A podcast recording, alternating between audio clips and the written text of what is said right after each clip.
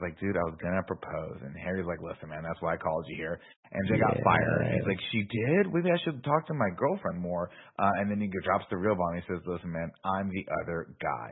And Peter's like, oh my god, how could you have done that? I gotta go. I gotta go somewhere else. And Peter leaves as the waitress walks up and asks Peter, or asks Harry, how is the pie? And I So think good. all of us need to say this together if we can, just for Kevin. Okay. On three, ready? One, two, three. So, So good. I lied. This is another good scene. This is another good This scene. is as well. This is an insane scene. Like I'm the other man. What? I love this. I love how much fun Franco has with it. I love the so good. Like he's literally just loving being a villain here. The only thing that's weird about it is he does the wink and the smile. Okay, which is just full on like that's too much. Evil And villain. then when the bus goes by, he's gone. Jason Bourne. He just disappears? He just got a refill. What does everybody in this coffee shop think when this man disappears? Oh my god. Wait, the disappearing. What the hell? Who thought how'd that get approved? Like Why would I he can't need to disappear? No, none of it makes sense, but I can't believe that nobody saw this cut and was like, nah, this isn't working. Yeah, this is Yeah. too much. We crossed the line here. Why? I'm- Why would this happen? Why? Nobody in the room were- said what, said what is this craziness? I'm sure there were multiple people who did, and Sam Raimi was just like, I don't care. And they were like, cool, I'll just get a paycheck because it's not my reputation on the line.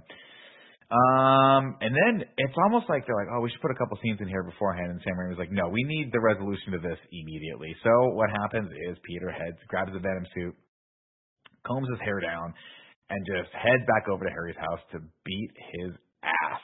Uh, they fight, and Peter eventually hits Harry with some truth. He's like, "Your dad despises you because you're stupid." and he's like, "No, he's not. I made Look at little letter." Goblin Junior gonna cry. I was like, fuck yeah, and then Peter looks over and he spots that still life painting, and he's like, "Wait, did, I mean, did you do that?" Got- and, That and was Harry's pretty like, impressive. yes, I, I also write plays. I'm actually very multifaceted as an artist. Uh, Man, this we're learning a lot about this each fight fucking slaps though. This fight's awesome. This fight Uh, fucking slaps. of course, Sorry. it does. And he pulls out the electric sword out of nowhere. He's just got a goblin electric sword and Mm-hmm. shit, and it's just a good fight. The Uh, final the final shot's fucked up, man. Oh yeah, it's fucked up. Oh yeah. When he put when he hurls the bomb back at him as he's walking out, awesome. Yeah, that's And great bl- it action right there. blows off half his face. It's Right? crazy. Like he throws it, the the dodge, the web, sling it right back, and it blows him up. Sick. awesome, brutal. Again, out of similar 10. to the train sequence where he like ru- he like rubs Sandman's head on the train. It's very similar to brutality. Uh, it does make me sad though that like there wasn't a fourth movie that was focused on okay, no, Harry is the villain of this movie. Because like there's so much potential up to this point of what that back and forth could have been like. Because yeah, uh, Nick mentions that like this this scene feels like there should have been two scenes before it to kind of break it up, and you're getting the resolution immediately.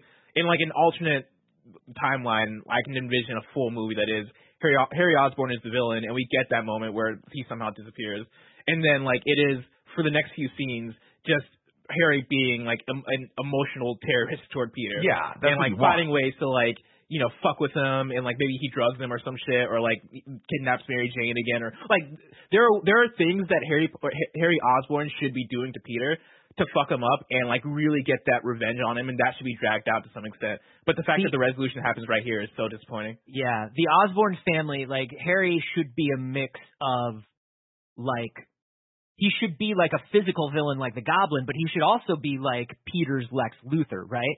Like, there's no reason Harry can't buy the fucking bugle and fire Peter Parker. There's Oh no God, reason yeah. Harry can't like tank Peter's grades or his internship at Empire State. Harry could do so many things, but instead he's gonna eat pie and wink.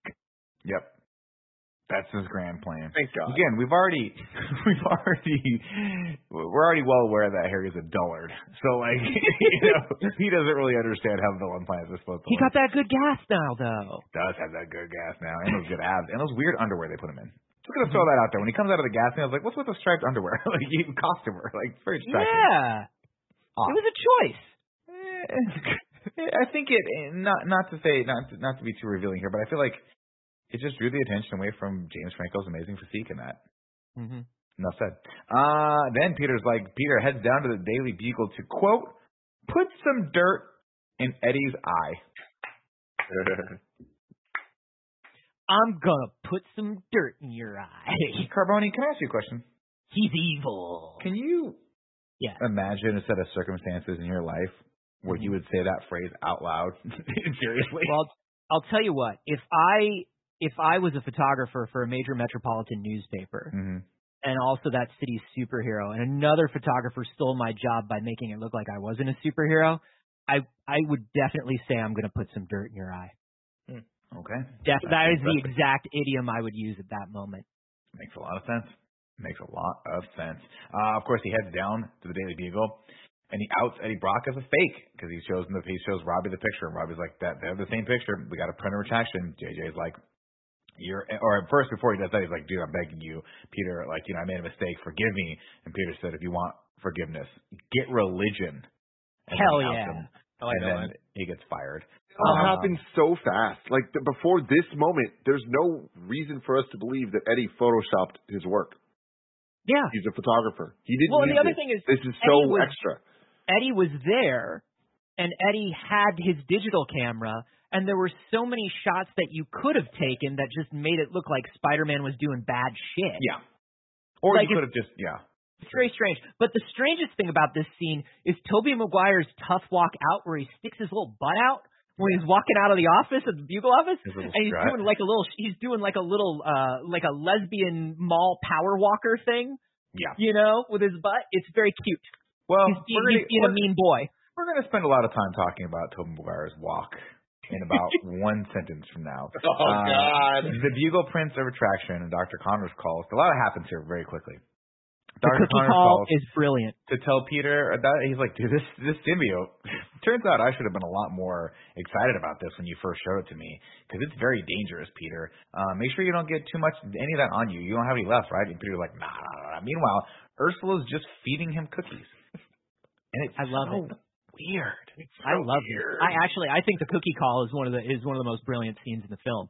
I love the cookie call so much. I enjoy it too. It, it, I don't know if it's good, but I enjoy it a lot. oh, it's God. funny and it's like I think the problem with this movie, like if I if I wanted to get down to one of like the philosophical problems of this movie, is the first two films they had like a lot of comedic moments and there were spaces there was space for a lot of comedic moments. I think a, a lot of the problem with this one is there's too much going on to want to take up space for these oddly comedic moments. But Sam Raimi really prioritizes them. Yeah. But the cookie bit's very good. Make me Mm. some with walnuts. Go make me some. Evil Peter just wants a different kind of cookie. Oh my god. That's how evil That's Peter what he rolls. thinks is cool. Like, oh. It's Walnuts. it's Evil Peter's so like, I could have two kinds of cookies. I don't even want cookies. Go make me more cookies. I didn't Uh, eat all of my vegetables today, and I don't have to. I'm gonna tell you guys something right now. You guys probably don't know this because you're not as old as I am, so you didn't grow up with this as a meme. But in the late '70s, they made a movie called Staying Alive, Tim. And that movie uh, uh, was was a weird film. Uh, it was dark, very dark film. Uh, a lot about a lot of which about the, you know going into the disco era after Vietnam displaced. Doesn't matter. It's about dancing at night, right? Drug abuse, things like that. But there's an iconic scene in it, of course, where one John Travolta playing a character named Tony Manero has to strut, right? He struts down the street to open the movie with a couple pans, cans of paint. And of course, he's highfalutin and he's wearing his clothes. He's got his hair coiffed up. And what does he do? Of course, he walks into the paint store that he works at. And of course, it's a great it's a great scene because it shows how it shows the dichotomy of Tony Manero's life here, right? Tony, of course, thinks he's the shit, but he's working at this uh, this job as a paint store, and he ain't the shit. But you know who is the shit here? Tobey Maguire. Tobey Maguire's crotch is the shit here, Tim, because he thrusts this thing every which way but loose. And it's almost borderline offensive, some of the shit he does in the scene. And thank God they at least had all the women react appropriately to him. Because they're all reacting with utter disgust. Yeah. None of them are Just- into it. Utter disgust. Thank God. Thank Can God. I ask you all a question? Yes, you may. Knowing the history between Tobey Maguire, Sam Raimi, negotiations, the crew, all this stuff. Do you think this scene maybe a little bit was to make Tobey Maguire feel foolish? Yes. Do you think a little bit of this was crew revenge? Also, j- It point feels of like clarification. I said Staying Alive. I meant Saturday Night Fever. You Mhm. guys know what I meant. I know. Staying Alive also great though. Um, 100%. He is he comes off like a complete and total idiot in this, and it's embarrassing. It it makes you feel embarrassed to watch this. Scene. Yep. So true. This Like is I want to Spider-Man. hide How my is this the eyes scene in a like, Spider-Man I don't want to watch this. This is third. This is our third third musical, third dance number. By Thank the way, you. Thank you. This might be the like the most I've seen a movie fall off the rails. I I, I can't believe and like the movie already wasn't great by any means, but for me it, the movie was very tolerable in terms of the actual quality of it. You know, like I, I I've I've mentioned the act- action sequences that that have really spoken to me, and I like there is some there are some storytelling elements that I think are decent. The gap from like it being questionable to decent to it being completely trash in this one scene I think is actually very impressive. And I'm curious to like wonder for folks out there who maybe want to like hit me up and let me know, is there a movie that somehow falls off halfway through in one scene in the way that this one does? yeah, Hmm. I can't think of a single Hmm. movie where it all pivots on one scene like this. Bless, I really can't. It, This is a it- decline. For this is a huge decline, and it happens in 45 seconds. Yeah. I'm gonna tell you one scene right now. One word. Martha. Think about that right now as we continue along I this refuse. plot. Think I about refuse that. to. Good one. Good one. It's a really good point. Save Martha. Who the fuck is Martha? is what I would have said. Why didn't you see that game? Ugh. Get Also, I don't know some- why I said that. It's sad that Somebody- it has anything to do with the Vietnam War. It has nothing to do with the Vietnam War. I just feel Uber that Eats it me some. Dunkin' Donuts. God bless this movie. You got some Um, walnuts? Yeah, go cook me some walnuts. I do, but here's here's the part of the scene that I do sort of like though. I like, you know, I'm a I'm a Betty I'm a Betty Brant stan from way back.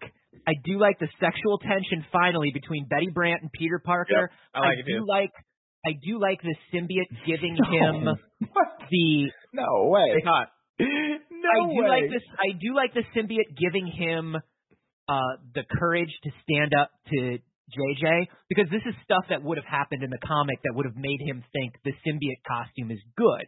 Like these are things that would actually happen to make him go, "Oh no, this is working. This is actually Power. working." You know? You guys. Here we go. Anyway, Betty Brant. Flint Marko uh, uh, reforms over in the park and looks at his locket yet again. I'm like, how does he keep a hold of this fucking locket? I don't understand how the science in this movie works. Uh, Dude, watching then, this scene, I just thought, why isn't this just a Sandman movie? Watching the shot, I was like, God, he could have carried this whole movie. he really. Totally could have, man. It would have been so much better. But we don't, alas. Peter and Gwen head out for a Mm-hmm. nice night on the town. And where do they go, Tim? That's right, a jazz club. Meanwhile, Eddie's just lurking behind them, and he's like, "Oh, something's gonna happen. So I'm just gonna follow Peter around." And he walks in, but the question, "Can we get a table?" is what Gwen says. And of course, Peter knows how to get a table because he's got all his experience now. Uh, the, the symbiote doesn't give you knowledge. How could we it get just it- reaches how- down and it finds the knowledge that's already within you. How could we get a table at a jazz bar 2007? Surely, surely here in packed. 2007, the jazz bar is all booked up because of how the 20 somethings love the jazz They and the chubby checker and whatnot. man. Of course, Peter whistles to the hostess and then leans in and whispers in her ear, Find us some shade. Thanks, hot legs. and again, to the woman's credit, she looks at him with disgust.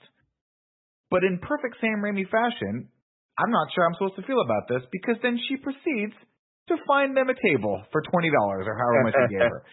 I I'm not quite sure what Sam Raimi's telling us here. I don't really understand what we're supposed to I do here. definitely believe that this this scene, even if the walk wasn't, this one scene, this one in- exchange right Here here We was meant to make Tobey Maguire feel foolish and stupid. Because once like again, douchebag. we have talked previously about how he was part of the quote unquote The pussy patrol at this Yep. point in time. Yep. Making him look like this stupid and really was just like a little dig at him. It had to have been. It's just the worst because I've spent, you know, weeks now talking about how I dislike this Peter Parker and I like the more fun side of Spider-Man. Uh, this scene feels like they were kind of like trying to be, oh, we'll make it fun. You didn't do it right, Samuel. You didn't do it right. No. This is not fun. This is embarrassing. Like Nick said, I hurt watching this. You made it It's- gross. So bad. It's so Uh, gross. And not only that, I mean, Jesus. The whole the thing is this. What's the thing? What's the thing, baby boy? Lay it on us. Baby boy, please. Yeah, What we is talk- the I mean, have we talked about the fact that he shows up to his ex girlfriend's place of work just to rub it in his face that he's dating someone new? This is not the action of someone who's a good character. This person, No. and this is coming from him. Venom's not making him do this. It's just amplifying the things that he wants to do. It's bonkers. But It's bad. It's a bad. There look. is- I mean, I would be remiss, now- Anthony, if I didn't say Yeah. there was a certain magic about Peter sort of flipping around on the walls as as he goes double time, double time, and kicks I was gonna say the there's some stool, good, good, and it good just choreography here. Honestly, good. honestly, it's a good dance sequence, and Like, honestly, if this was in High School Musical, I'd be all about it. But it's Like- in a Spider-Man movie. And also, yeah. well, that's the problem, right? Here's the other problem. Peter Parker plays the piano now. yep, sure he does. Venom, Venom, when? symbiote. It's, it's a symbiote quality. Oh, the alien can play the Oh, piano because symbiote- of sonics, because of the the favorite sound. Yeah, exactly. Yeah, yeah, yeah. Garbage. Also, how did he get to the piano still? Well, actually, no, he excused himself, didn't he? He did excuse himself. And somehow got to the piano, and Mary Jane just didn't notice. Now, Gwen Stacy notices Mary Jane and specifically says, "Oh, that's your ex. Is is this okay? Should we leave?" And he goes, "Oh, oh, oh, I'll be fine." At that point, if Gwen Stacy is not a total Harry Osborn level toddler mentally, She should be like, I'm not. she fine knows this is gross. Yeah, this is bad. It's not should we leave. It's like, oh, why don't we get out of here? I'm uncomfortable. I'm uncomfortable Right? with this. And then he gets up on stage, plays piano next to her, hmm does a dance number, leans in for the kiss. Gwen Stacy only realizes at the end. just right there. She Really, says, and I Gwen? quote. She says, and I quote, that whole thing was for her. Yes, Gwen. When were you going to notice, Gwen? Because you were into it right up until literally this moment. But see, this moments like this make me dislike characters. Sure. And so I look at this and I think this is the most, the single most embarrassing thing a character can do. This is not romantic. This is not heroic.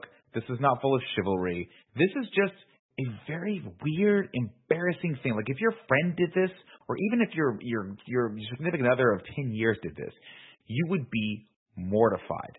But for some reason, they write Gwen Stacy as loving it. She's like, "Oh my god, this is the coolest thing ever!" And it's only when he realizes that he's doing it for MJ, she realizes that he's doing it for MJ, is she disappointed. This makes Right. me hate the Gwen Stacy character and not Yeah. and not respect her at all, unfortunately. And Yeah. that sucks because Bryce Dallas Howard is good.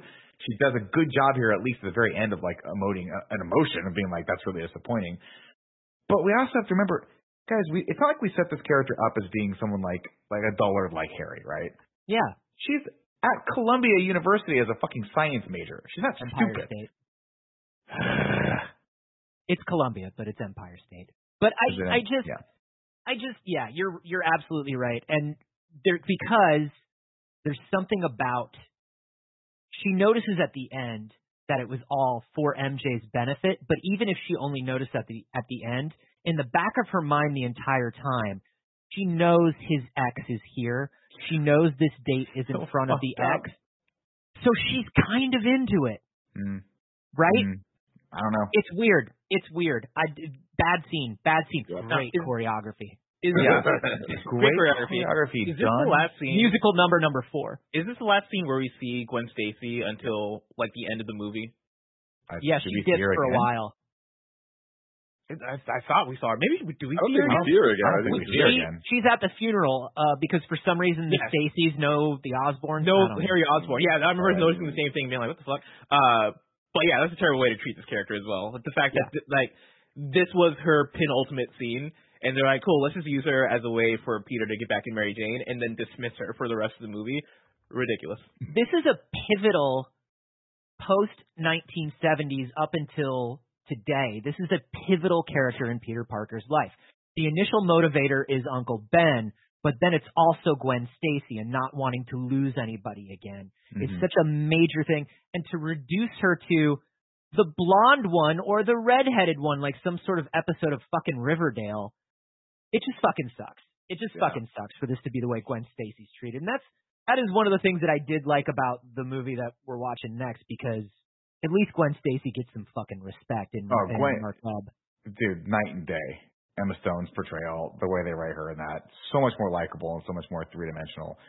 Um, but I will say this: I just was when you mentioned a while back, like the the goblin suit and what it's going to look like in No Way Home. I was like, oh, I'll Google that, and I was just kind of fishing through some of the images, and I got to the um the Dane DeHaan goblin. And guys, it's gonna get worse before it gets better. oh man, that one was bad. Uh, give me the plastic mask back. I digress. Uh, Tom McGuire, terrible fucking dancer in this. Let's move on. Yep. Uh, let's see. Pete heads to church, and he's like, "Ah, supposed? Oh no, I'm sorry. Before this happens, of course, the, the bouncer's like, hey, I think maybe you should leave, dude, because you're fucking bouncing off the walls, and uh, you're talking to MJ, and she clearly doesn't want to be talking to you. So Peter decides to snap that dude's wrist, and then every there's a scuffle happens, and, and he just backhands MJ. She tries to stop, and he just backhands her to the ground, and she's like, Jesus Christ, and Peter's like, uh oh, I think that.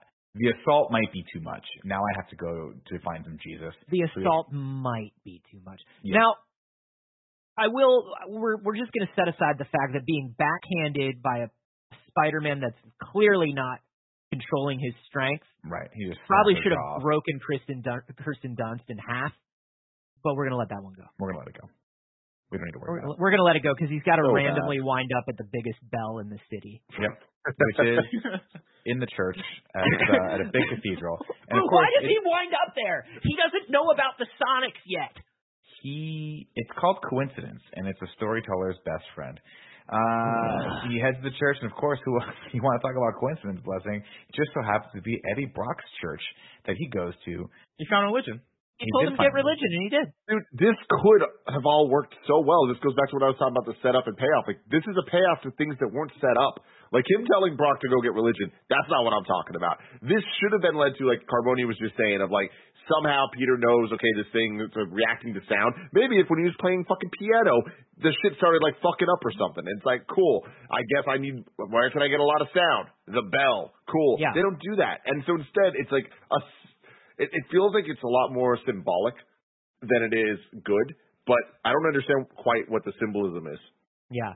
I mean, in the comics, he goes to the bell at the church because he does know at that because he knows he knows Um, great. And so it feels like Raimi creating a pivotal Venom scene. You know, one of the things that Raimi said going back to this movie is like, I definitely tried to put too, we, between me and the studio, we all tried to put more fan service in and actually doing service to the characters. And so I think this was Raimi just trying to recreate an iconic scene with the church bell and Eddie becoming Venom, but there's no motivation to it. Yeah. I do like that Eddie prays to God, like very, very sincerely for the death of. Peter Parker. I come here today such a humble person. and humiliated to ask you for one thing. I want you to kill Peter Parker. And listen, say what you will about the fact that they just cast a guy that looks exactly like Tobey Maguire and is just a swarmy version of him. But God bless Topher Grace, because he just they're like Topher, we need you to be creepy, and he's like, don't worry, guys, I was born creepy. Here we go. Dude, Topher, he left, he Fucking- walked away from that 70s show. He Mhm. gained 24 pounds of muscle that you never see. Don't need to see it. He didn't need to do it, Nope. but he did because he really wanted to make this movie work. And uh you can tell he's having fun, and he did he did the research, and he's putting the he's putting the work in. He's just such a mismatch for Yeah. not Well, him. No, no, I was gonna but say the character is a mis- mismatch for The- this he series. is perfect for the character that they wrote him. Yes. I think he is perfect casting for this film. And that's an unfortunate thing to say. Because Yeah. you don't want to be perfect in Spider-Man 3. You Well, don't want to be the guy that's was like, yeah, you fit perfectly in Spider-Man 3. But Topher, Topher Grace does a good job. He does a serviceable job as a creepy fucking Eddie Brock. Well, you can tell like what we talked about for Spider-Man 2, how they nearly brought Gyllenhaal in, and you're like, because you know Gyllenhaal was one of the people they initially had, you know, you know they had Topher Grace audition too. You know Oh, yeah. before they hired Oh, Tobey, yeah, of course. you know Topher was in that room and he was auditioning to be Peter Parker. So I, I Guarantee it. So the fact that they had him back in to be douchebag Peter Venom. Parker. dude. anyway, uh, This transformation scene is pretty cool. I love it. I mean, again, I I stand by the fact that like the the effect of Venom like oozing down on him and like latching onto him and, he, and trying to get it off and like I it's terrifying. And Yeah. from this point on, the stuff that Venom does is legitimately scary. Like it popping out, it grabbing. There's one scene Yeah. where like it just reaches down and grabs Spider-Man by the head, and it's fucking terrifying. Um, so say say what you will on that one. I, But I, love like, the way he just he just gives himself over to the symbiote immediately, and his teeth and his eyes and everything. It's just it's great. Well, he has that great line later too. Where he's like, "I like being bad." Yeah. It, it feels good, you know, and you're like, oh, you know what? The one character that can actually tell the truth in this movie. there we go. Uh, anyway, uh, Aunt May comes over to ask. This whole thing happens. They get, he gets the thing, Black Goo, yada yada yada. Uh, Aunt May comes over to ask Peter. He's like, hey, hey Peter, whatever happened with that whole proposal thing? And Peter's like, oh no, yeah, it didn't go well. You said the husband's got to put his wife before him. I am not ready for that. And she goes, oh, okay, what happened? He goes, oh, uh, I ended up going taking another woman to her place of work after she broke up with me, and then it ended with an altercation where I knocked her to the ground with the back of my fist. And Aunt May's like, I danced before that though. I did play some piano. I did play a little piano beforehand. But I remembered some of the piano you taught me, so uh Kind of a wash. That's positive. still a good still a good boy. Net positive. uh, cool. Uh, let's see. Aunt Maeve uh, tells Peter, she's like, listen, Peter, that all sounds horrible, but you got to do the one thing. You have to start with the hardest step. You got to forgive yourself. And Peter's like, Peter's like, I've murdered two people and I assaulted my girlfriend. I don't think me forgiving myself is the hardest step, but we'll we'll move on from there. Also, I think I let an alien goo just go free Yeah. and didn't really pay attention. I just was like, I just let an alien, a murderous alien goo. I don't know. To be fair, that's half Doc Connors' fault too. I think Doc Connors can share some of the blame for that. uh, Eddie just randomly syncs up with Flint Marko, just finds him in the middle of downtown. The cops can't find him. but Eddie's like, I'll find him. And Topher Oh. Grace, dude, Topher Grace's voice in the Venom suit makes no damn sense. It's, It's so weird.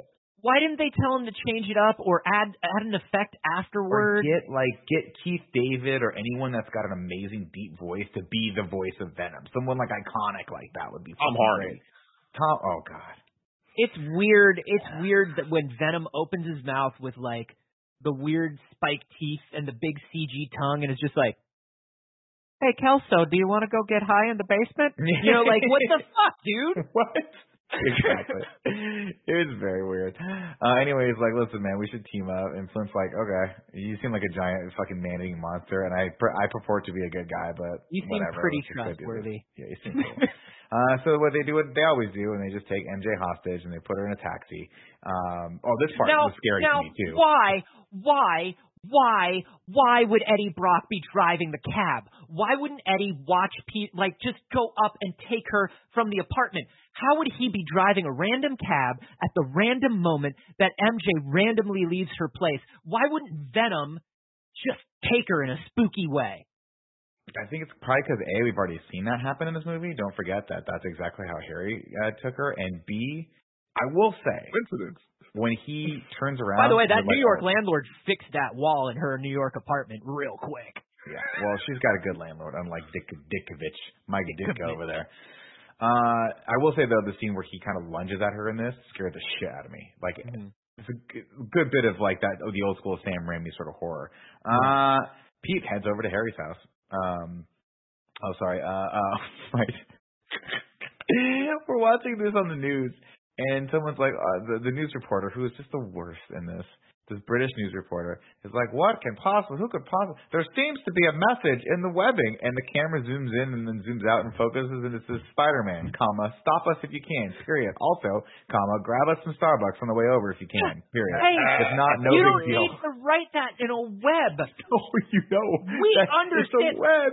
the Sandman and the spooky symbiote and MJ are all in one place.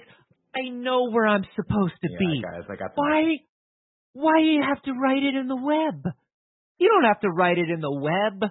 for the three people in the audience that had, had that passed out right around the jazz sequence and just woke up. That's why. Come on. Uh, Uh, so Peter does what any good person would do. He heads over to Harry's house, even this guy's tried to kill him multiple times, and actually tried to kill MJ a couple times too. And he's like, "Listen, man, let's let's call it what it is. Listen, Uh, deep down, you know, you put everything aside.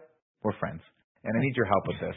And Harry and, and Harry turns and his face is like super scarred. He's like, "Are we friends?" Because my looks are pretty much my looks and my amazing still life artistry are pretty much the only things that I have going for me at this point.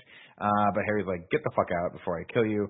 Uh, and this finally is where Bernard steps in. Fucking this Harry, Harry, she needs us. Fuck you, worst Peter Parker. But yeah, Bernard, uh, his big monologue that Bernard gets because he's good at lines. Sir, the night your father died, I cleaned his wound. The blade that pierced his body came from his glider. There is no question that he died by his own hand. Somebody standing right off frame, Nick, with cue cards mouthing the words at Bernard, so the dude doesn't forget. They're just coaxing Bernard over to the scene with just a fifth of Jack Daniels. Like, come on, Bernard, come on, come on, you get you get your medicine. Wait, wait What do you clean think? Bernard's? What do you think Bernard's backstory was? That he cleaned the wounds and then like he he basically sees all right. He's got two stab wounds in his chest, and he's like, yeah, yeah, these I'm are gonna tell anybody. self-inflicted. Well, these, these yeah, are self-inflicted. Yeah, these are self-inflicted. This was his glider, and he shot it into himself. That's he the knows. only thing. He knows that uh he knows that the goblin was happening all around him. He cleaned the goblin's wounds because I guess he's an EMT or a mort- or a mortician, and and he's also CSI because he looked at those wounds and he's like, "Them's goblin glider wounds." What? But it's You didn't know what a house guest was. You didn't understand how to pick up food, Bernard. You can't read a line. And also, Bernard, it's been a year. You were just holding on to that information, my guy. Bernard, you could have just said, oh no, your friend Peter's telling the truth. Why now? Why now, Bernard? Mhm. Exactamundo. Exactamundo. Uh, can we get that again? no. Please. Kevin, no, the Kevin voice gets the voice of Kevin popped up. What? Kevin Kevin is so angry about this scene as we all are. I Kevin, know Kevin please. has his power. This is amazing, Kevin. No, it's not that I'm angry. It's just one of those things where it's like it's all speculation. Like, wh- like, why would he think that that that, that uh, The wounds are self-inflicted. When it was a what- yeah, glider that came directly from him from the opposite side of the roo- yeah, room. and it's like Why if would you know that was Spider-Man- self-inflicted? Spider-Man could have easily grabbed him and threw him like on his own glider. You know, Yeah. it's ridiculous. It's all ridiculous. No, because the because the wounds as he cleaned them, uh, he found a lot of blood, but also self-loathing, Mm-hmm. and that's how he knew that was oozing out. That's true. it was yeah. it was it was oozing out. Yeah, I you know for them to try to pull Bernard is Alfred at this point in time is a bit much for me to swallow. I wish there was like security footage or some shit of the glider killing, uh, uh, killing Norman Reed or not Norman Reed, Norman Osborn. Yeah. Uh, or 'cause, Norman like, Reedus. That'd be interesting. Just throw that element in As there. cheap and easy as that would be, I would at least, at the very least, believe it. Yeah. But Bernard comes in and he goes, "Sir, I've recovered the GoPro footage from the glider. Your your father was doing sick tricks, and he had his GoPro as always." but He if that was 1080s. if even if if that was the case, it was still like in a moment where Green Goblin was trying to murder Spider-Man when he self-inflicted himself. You know? Yeah. Yep. Yeah, it's pretty. It's, But it's still Peter didn't do it. You know what I mean? But it's it's weird Eh, that Bernard certainly was the cause. it's weird that Bernard was the pivotal thing that brings that to Harry's attention after all It's these terrible. movies. It's poor writing, and they wrote that. Like I said earlier, they wrote themselves into a corner. They're like, we got to have Harry have a, a, a turn here, and we don't know how to get at that. So let's use this character that was clearly supposed to be set dressing to deliver this incredibly important piece of plot Yeah, information. absolutely. And it's just fucking terrible. It's, and it's and it's like irredeemable. Like you shouldn't. At this point, I love Sam Raimi, but take his director's card away from him. He's not allowed to direct movies anymore.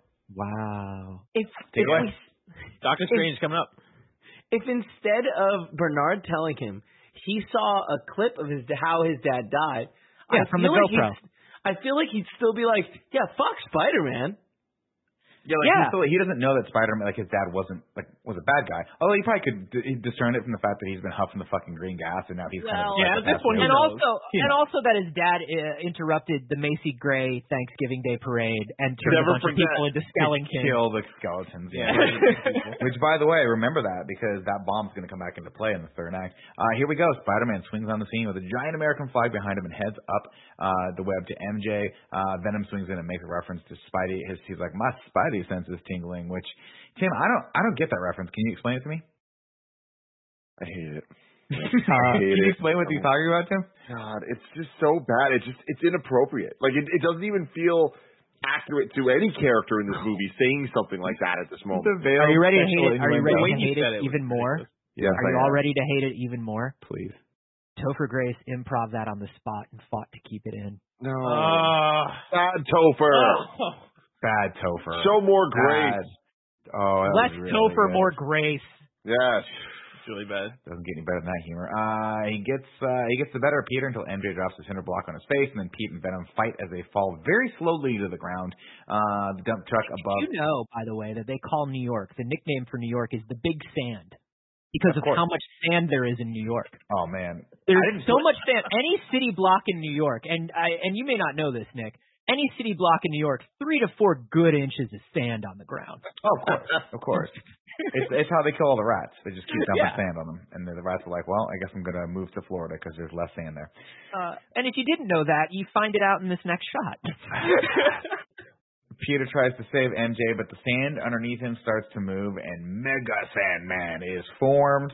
Uh, Venom straps Peter to a steel girder, and Sandman starts pounding him into oblivion, into unconsciousness, and then things look pretty dire until out of nowhere, Sandman takes a pumpkin right dart to the neck, and two kids scream "awesome," and the other one screams "wicked, Wicked cool. cool. and then one, the third one goes, "Where are our parents, and why are they letting us watch this this people get murdered right in front of us?" And then his friend goes, That's New York, baby. Yeah, guys. That's the way kids are in the big sand. These people are four feet away from explosions happening, and their parents are like, "We'll just watch the big sand."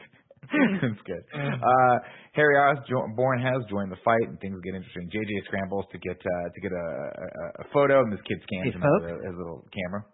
Hey Sam, Mm-hmm. A little too much, little too much JJ comedy again. And listen, I love JJ. Yeah. Maybe a little too much. It Like, breaks my heart. They squandered him in this movie, and it sucks. Yeah. They- No. But that's the thing is they squandered him, but they also used him way too much. Do you know what I mean? Oh yeah. Like he Oh, should be in way less of this movie as much as I love him. Thoroughly Now, underused. blessing, I want to, I want to, better. I would have been fine with the amount he was in it because he was great in the other movies. Like, and he was in those a fair amount too. Mhm. If it was motivated the way it was, like Mhm. even in, in Spider-Man 2, like in the first one where he's where where we see he doesn't give up his sources and things like that. Like there there was a humanity they were building up into into JJ that they just didn't put in there. Blessing, you mentioned earlier, like like these moments that should be really emotional that just don't work. Harry mm-hmm. showing up. Can you imagine when you're watching the first Spider-Man that you would ever think Harry showing up to save Peter in Spider-Man 3 would affect you less than this fucking scene affects you? Dude, here's Yeah. the thing. I was saying this earlier.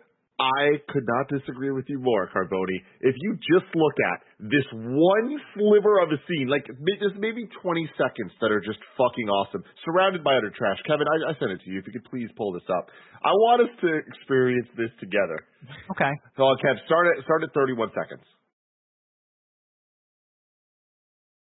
With with audio, please.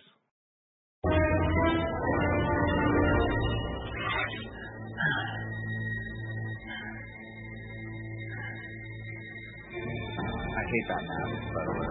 James Dean kicks.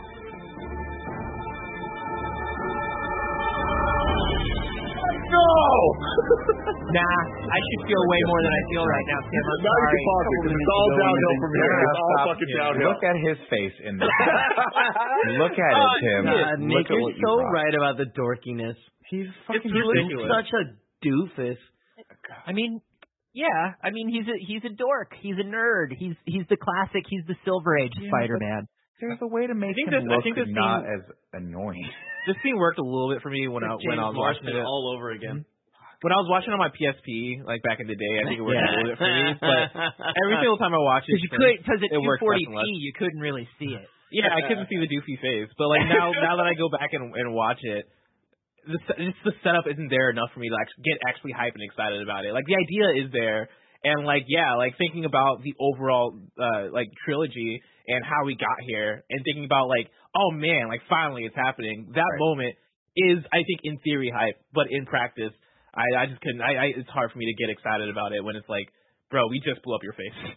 And Bernard. We just did that. we just because I think there's a world where we pull the venom out of it, you know, because because Raimi didn't want to do it or whatever, and then we pull, you know, we pull some of these elements out to where it's just Sandman and Harry, right? And kill kill the uh kill the uh the amnesia shtick and just have him out of the gate because you know you've only got two hours. Mm. Have him become the Goblin and come for Peter. Why not? You've been building up to Totally. it for three movies, and then somehow throughout the movie you have him come to the realization, or even if it's just to come save MJ, and then they wind up fighting together and becoming friends again. There's a way that this scene could have worked for me, Yeah, I mean, but in the, this in this amnesia movie, thing just doesn't. I, I feel like stretched it out way too long. I think that's a good point. That they could have just had that be the whole movie, like be the whole like thread of he just comes through at random points and fucks Spider-Man up. The whole movie could have been Spider-Man is after Sandman, and then like the Venom thing happens, which like I'm I'm there's another movie where I'm like cool, just keep Venom out of it. But Yeah. let's say if it is this movie, right? That can be the focus. Spider-Man taking on Venom and Sandman, and then also on the side is Harry Osborn coming through at the most random times, and he is the X factor that is keeping Peter from actually like defeating his other villains. That would make this so much stronger if you at this point Harry is like, all right, we're the now that um, Mary Jane is in trouble, we're the only ones that can stop this and that can actually save her. I'm gonna stop being in your way and I'm gonna unite with you in this one moment, and then yeah, we can finally have this moment of, of us understanding that we are not enemies. That could be really cool and really special, but yeah. the amnesia thing just com- just comes through and just fucks it all up. Well, yeah, but The in order to amnesia have that, thing feels like feels like something that Raimi really wanted, and when they made him add two additional villains, he refused to cut. You know what I mean? No, Yeah. the the amnesia thing feels like you might as well end this with it was all a dream. I dreamed this whole thing, and Peter was in his bed. It's such a Yeah. lazy mechanic to put in your storytelling. It's a But I think I'm child right with a Spider-Man snow globe. I, it's I'm right there with you, uh, and, and I and I I love that idea for that story that like MJ is sort of the the ground for both Peter and Harry, and they're the, she's like the one thing that's like keeping them in reality, and they're sort of like that, you know I think that could have been cool, but unfortunately in this instead. Uh, we don't get that. We get MJ uh, landing, and Peter's like, "Are you okay?" And she's like, "Nah, man, I'm pretty fucking far away from okay. Uh, this, I'm done with both of you." Uh, Harry launches missiles and takes Sandman out, while Peter hunts down Venom. Uh, Venom gets the better of Peter, and he says, "Never wound what you can't kill." And he tries to, and then he's like, "Listen, let me, let me reason with you, man. The power feels good, but you'll lose yourself." And he's like, "I like being bad. It makes me happy." And for some I some love reason, that. I love that. He's good. Listen, there's a world where he's good. There's a world where he's good in this movie. There really is. It's called Venom. It's a movie. Ben, he's good, Matt. He's a good guy. Um, I don't like the teeth they put into his mouth here, though. They're like weird and they're very distracting. I like them. But so Topher Grace, Pro Tooth. just loving it. Oh, you're pro tooth? Good enough. I'm Pro Tooth. Uh, Eddie moves in for the killing blow, but Harry stops him uh, and gets knocked to his ass for it. Uh, the commotion loosens It happens of. so fast. Like Yeah. Harry's turn in this movie is just so ridiculous. Where it's like it almost could just be described in like five sentences, and each sentence is just like he's a bad guy, amnesia. He's a good guy. It's questionable. He kills himself. like Yep. damn. Okay. Well, you And also- The physics are real good. Those those snowboard physics in this fight are real good. great man. There's a moment where he like jumps and grabs onto the bottom of his board to like avoid a Sandman, and then flips himself back up, and I'm like, explain to me how any of this is working. And then there's also a scene where he's on the board and Peter's like on the front, like they're just gliding together. It's so funny. it's so cornball. This whole thing is so corny, and it's because the turn isn't earned, and so every part of this just feels it just heightens the comedy of the moment. yes. I also don't understand how this is one of the few action scenes that, as a whole, does, just doesn't work as well as the rest of the action scenes in the movie for me. Like the this movie has some really great action scenes, like we've talked about. Like I think about the Harry versus Peter one a lot in terms of oh that was sick. Uh, the two Harry par- versus Peter ones. This entire scene for me is just like a uh, it's a it's a mess, and I think maybe it's just that they're doing a lot between Sandman and Harry and Venom and Peter, and them trying to cut between all that while also uh, uh, uh, doing the Mary Jane factor might just be too much for them to handle. But it it didn't work out for me as as much as I wanted it to. Yeah, I mean, I think the reason is that there's so many elements that not just elements of characters and stuff, but in elements they're introducing in this fight. Like we don't Yeah. know that Venom's weak to sound, weak to sound until this fight. We don't know that Sandman is weak against fire until this fight. They've spent the whole movie setting up water, and now we have And we see a water- by fire the way, blasting him. We see a water tower in the distance when he comes in. There's a big water tower here. Yeah, but it just seems weird that they're throwing a bunch of shit where it kind of just feels like punchy punchy instead of like using things they set up to actually solve the problem. And it, th- all the things were there. There was a water tower. Also, I just want to say there's a difference between the sonics of a, of like a giant church bell and a couple pieces of rebar. Mhm. And there's no way in the comic books a couple pieces of rebar hitting together would have killed Venom, but that's fine. It's Here we are. fine. God, This is it makes Venom so much more, so much weaker, right? Yeah. Like you can just be walking down the street and hear two pieces of metal hit each other, and like you all of have a a- sudden you're freaking out. If you have a hit clips on your belt and you turn it up real loud, Venom God has to it. run away. Fucking hit clip. Beautiful. If you have Steal My Sunshine on hit clips, It's true. You're watching. You're watching that scene from SNL. Where he's like, "I need more cowbell," and you start freaking out. Whenever. Yeah. yeah, you Will can't Ferrell watch that. into it. And it's sad because it's, It's a funny scene and Venom great can scene. never watch it. Great. See, I read a funny piece of uh, a quip where uh, uh, I forget. I think it was Jimmy Fallon was talking about it and how he was Christopher Walken came up to him like years later and was like, "You ruined my life," because now every single fan that comes up to him goes, "Gotta have more cowbell." Anyway, who knows if that's real or not? But I do know what's real, ladies and gentlemen, is that, that Peter uses a bunch of pipes to kill Venom, and as he's uh, as he's going around ringing the bells, ringing the bells, uh, Eddie starts to separate from him, and Peter webs him, and pulls him out, which I think is super cool. Uh, And then he takes, he just like kicks up one of uh, Goblin's bombs, one of his disintegration bombs, times it and throws it into the mix, and then of course Eddie's like, "No, my suit, I love it," and he jumps in too, and the whole thing just disintegrates. Thankfully, he grabbed the one that doesn't that disintegrates, not explodes, or do they all just disintegrate? I don't know. I think it's a Doesn't matter. disintegration slash explosion. I don't know. Mhm. They do Mhm. whatever they need to do in the moment. They're plot Perfect. bombs. And then Flint comes over and he tells Peter that he's like, "Listen, I did this all for my daughter. She needed money, and I was scared." And he's like, "Your your uncle Ben tried to help me, and the gun just went off. It was a cruel accident, and the one that I that that, that Flint wishes he could take back." And Peter looks him in the eyes, and he understands, and he goes, "Wait, I'm sorry.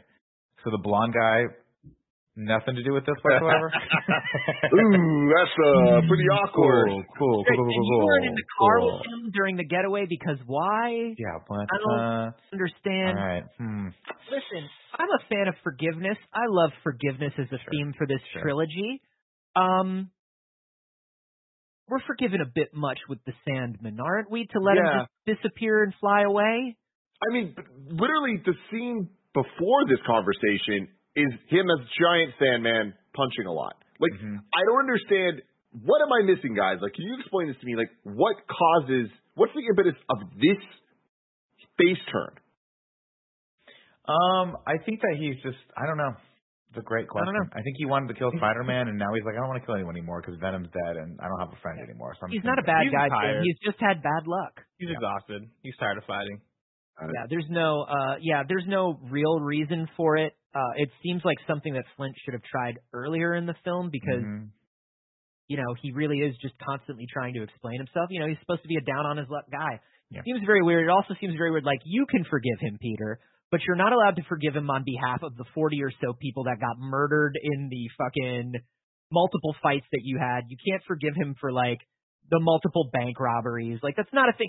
It's not those are not things that you're allowed to forgive for people. correct. Yeah. As Yeah. he turns into sand and goes, "Bye." Still, yeah, still committing crimes. The, par- the parallel here should be that, like, in the way that Harry has forgiven Peter at this point for quote unquote murdering his father, it should be the same. The, the, the Peter Sandman thing should be should be a parallel to that, right? It should be, oh shit, like I'm, I'm, Harry is basically to me what I am to Sandman, and I should probably look like look into who like why would Sandman do this? Oh, it's an accident. Okay, should I forgive this person? Like it should be a clear par- parallel, and it should work like that, and it should be powerful, but in execution, it just doesn't work. Yeah, and I think I think the second Flint sees particularly that that Venom is willing to kill this woman and a bunch of other people, not accidentally, not as collateral damage, but for real, you would think Flint would make his turn there, knowing what we know about Flint, Yeah. but no. Um. Anyway, but if somehow Thomas Haden Church makes this scene work because he's so fucking good. He is, and he's a good actor, and he's tan, and he's jacked, and he flies away. Peter's like, you know what? I've done some stupid shit too, and I'm gonna ugly cry for you right now. So, and he flies away. He's like, cool. And then Peter apologizes to Harry. He's like, I'm sorry, amigo. And then he ugly cries for Harry, and Harry calls him. He's like, you're my friend. To which Peter replies, best friend. And then Harry's like, and then Harry goes, I would kill for you. God. Right? oh, he Right? dies. He dies. Were Were you all scared like I was that Bernard was going to speak at this funeral? Yeah. Like, I hadn't watched this movie in years, and when they go to the funeral and they show Bernard stand up first, I was like, Bernard's gonna give a eulogy. I'm gonna have to sit through Bernard speaking. I was would've so been great. terrified. It I hope would he's back great. in the way home. I hope so too. I think I hope there's one shot of him just coming out of the I don't know, coming out of somewhere. It doesn't matter. The head of the funeral, so Peter can monologue about choice. And he goes, Whatever comes our way, whatever battles we have raging inside of us, we always have a choice. My friend Harry taught me that. Did he? Also, I just want to say, get the check, Joe Manganiello. Joe Manganiello as Flash Thompson is there for a split second. I said, get paid, Joe. Get buy paid, yourself some new, buy yourself some new D20s. yeah, dude. You know? He chose to be the best of himself. It's the choices who make us who, that make us who we are. We can always choose to do what's right. I choose to fast forward to the jazz scene of this movie and never look back. Oh no, wait, we're back in the jazz club. My bad. We Baby, ended this jazz is club. number five. Number musical five. number five. And I, I feel like this one doesn't get talked about enough. I know that we, we talk about pretty much all the other ones constantly. They're all memes. But Mary Jane just stops singing and walks off the stage. Mm-hmm. As Peter, No. so Peter walks up and he offers her his hand. He's doing that thing again. Here's the thing. Peter is doing that self-centered Peter thing that he's done throughout this trilogy where it's like Don't fuck your what job. you're doing is not important right now. How I feel about you is important right now. Mhm. And so I need you to stop your job and ruin it and come off with me right now because I'm making a grand gesture. Mhm. This is an abusive relationship. Yeah, it's not good. Don't even get me started on the symbolism of Peter offering her the same hand he used to Oh, smack her to the ground earlier. God. it's weird. And then she Horrible hugs him. call. She hugs him for it. The end. We're done. What a She Remember really the end bad of Spider-Man movie. 2? Remember the Go Get 'em Tiger? Remember Go how Get 'em hyped that swinging was? Let's and watch then that again. Let's watch the Let's, taste uh, out of our mouth and let's watch God. that again. this movie ends on such a dud. Dour note, dude. Just what's happening? Ugh, And Sam Raimi has said many times that he was really hoping to make up to he hated this movie all the way through and he was hoping to make it up to audiences with Spider-Man 4 um which he never got to make. Coming out this Uh, year. and and are you are you are you ready for why they didn't make Spider-Man 4? Uh, I'd love this movie this movie made so much money. This movie was fine. They would have made another one. He walked away because they finally he wanted to do the next movie with the Vulture. And he had already planned and written this movie with the Vulture and they said, "We'll do it if you also do the Lizard at the same time." And you know how much he wanted to do the Lizard, but he mm-hmm. also told them he was never going to do a multi-villain movie again because it was mm-hmm. too much. And they were like, "We'll give you the Lizard." And he was like, "You know what? Fuck you guys. You're the worst." and, he, and he just walked away. I would too. Good bless. God bless him. He made his money. He did his bit for King and Country. He did. Yeah, he did. Now we're in an interesting place here because Andy's not here. So blessing at Adeoye Junior, I'm putting you on the spot. Hit me Dun, with dun, haiku in review. Oh, I don't even know how it goes. Uh, Seven. Seven. Oh, uh, seven syllables in the middle. You got five for the first the and first and last line. If you're not poetic, no need to fret it. Haikus don't need to rhyme. Haiku in review. Haiku in review. Everybody now stop. You fucking nailed it. Perfect. Good Thank shit. You can love to see it. You can go to patreon.com slash kind of funny to write your review in haiku form, just like Dan H did. This film sucks so much. Emo Parker is so good. Better than Venom. Andrew Feister says, new shirt feeling sweet. Dancing, winking down the street. Movie is not neat. No. No, no, it is not. That's what we got there. Uh, and then we got a little bit of ragu bagu. You want to do that, Nick? Sure. Fine. Da da da da da da. Ragu. Da da da da da da. Bagu. What's up, everybody? Welcome to Rad Guys Talk Bad Guys here for the Spider-Man Sam Raimi in review. Uh, do I have this or do you have this, Tim? I have it. Do I have it? Did we do it I in don't previous know. I don't- I don't know. First We- time we're doing it. Let's just talk about these fucking Oh, villains. Like, sure. we can talk about them. they're just it's it's real it's They're real terrible. bad. And I think off. that cool. after rewatching these, like I feel like I don't remember where I was the last time we did a review, but where I'm at now is I thought that Sandman is a sympathetic character, and then now I'm like no, and I am really struggling to see how they're going to play No Way Home. Mhm. I'm really interested to see how they're going to make us like where they're going to be at with these characters. Yeah. If I'm assuming and I'm hoping that that they are the actual versions from the universes we know, because they they have some explaining to do. I'm with Mhm. you too. I like Alfred Molina as Doc Ock is the only one where I'm like, I can see this guy being a main villain of this movie. All the others, in my head, I can only see as cameos. I can see Sandman popping up for a random scene of like Peter Parker, Tobey Maguire's Peter Parker talking to to Tobey uh, or the other Tom Holland's Peter Parker about like, oh yeah, there was the guy in my universe that did this, this, and this, and you get a scene with him or some shit. Mhm. It is really tough for me to to to envision a full movie where the Sinister Six is made up of villains from this Spider-Man universe because all of them are cartoon characters, aside from Alfred Molina, who's like a little bit of a cartoon character, but at, at the very least, I can see a down-to-earth version of that that is made for the MCU. The rest, I have no idea. I don't know. I think I think I think the Goblin can work because Willem Dafoe can work it. Willem Dafoe can change the style up. You know what I mean? They will Mhm. obviously do something with him, and if once again, we're not saying that you should look at the leaks because you should live your life however you want. But the leaks are out there, and when you look at it, you can tell they it's there's a bit of this is a goblin that has survived, I think, longer than the one we know and is a little worse for wear for it. And so this might be a more down to earth version of it. Um, the one that I'm going to have trouble with, I think, seeing is is Jamie Foxx's Electro, which is going to be a little too cartoony, I think, for me if he shows up. But once again, Jamie Foxx is a great actor, and they can change that up stylistically as well. Mhm. Um, as far as these as far as these bad guys go from all three movies, I still think the Goblin is I still think the Goblin is a strong villain. I really do. I know he's I know he's a little bit uh melodramatic, but I really love him. Uh but Alfred Molina is pitch perfect. Everybody from three can I don't know turn into I had things a dunk in the water. Yeah. yeah, exactly. well, there you have it, everyone. This Now, has been Tim. another. Yes, go for it, bless. I know. I know. The, the- in this podcast, we do a lot of podcasts when, within a podcast. Yeah, I, you I introduced another a new one. Please. Go for it. I don't for have a it, name bless. for it. I just have the idea for it. I know usually for MCU and review, when we're not doing the rewatches, you guys do the whole ranking. And one of the things I've seen online are people asking for me and Anthony to rank the movie since we've actually not done our own rankings of the movie.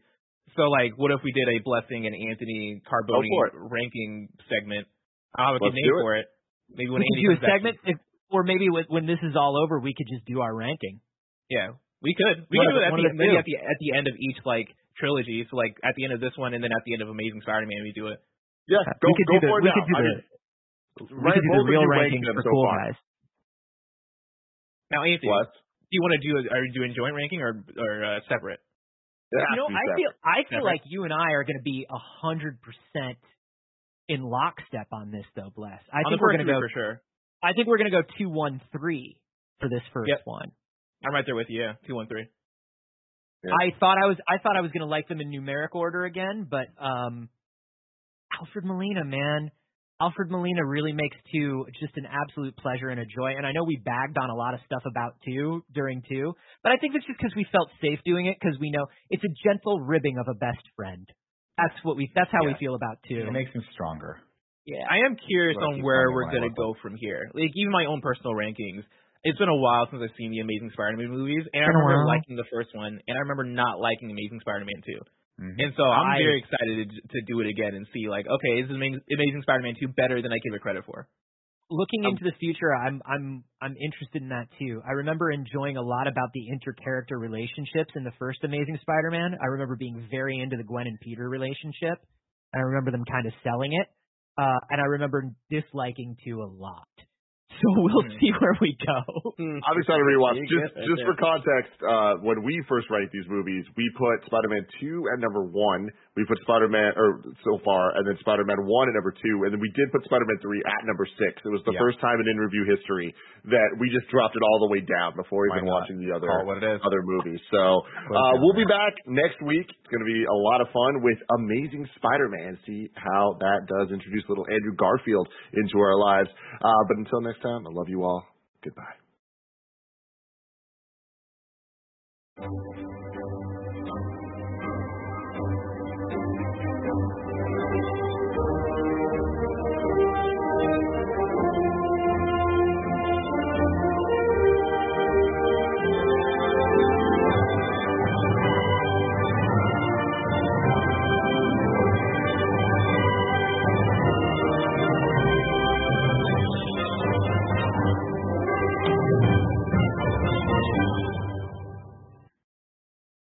What's up and welcome back to where it all began. That is right, Kinda Funny's MCU in review, where we rank, recap, and review every single movie and TV show in the Marvel Studios, Marvel Cinematic Universe. Of course, I'm Tim Gettys, and I'm joined by the producer slash seducer, Nick Scarpino. Good evening to you, Tim. Thank you. Thank you, Nick. Of course, we have the big dog, Kevin Coelho. What's up, man?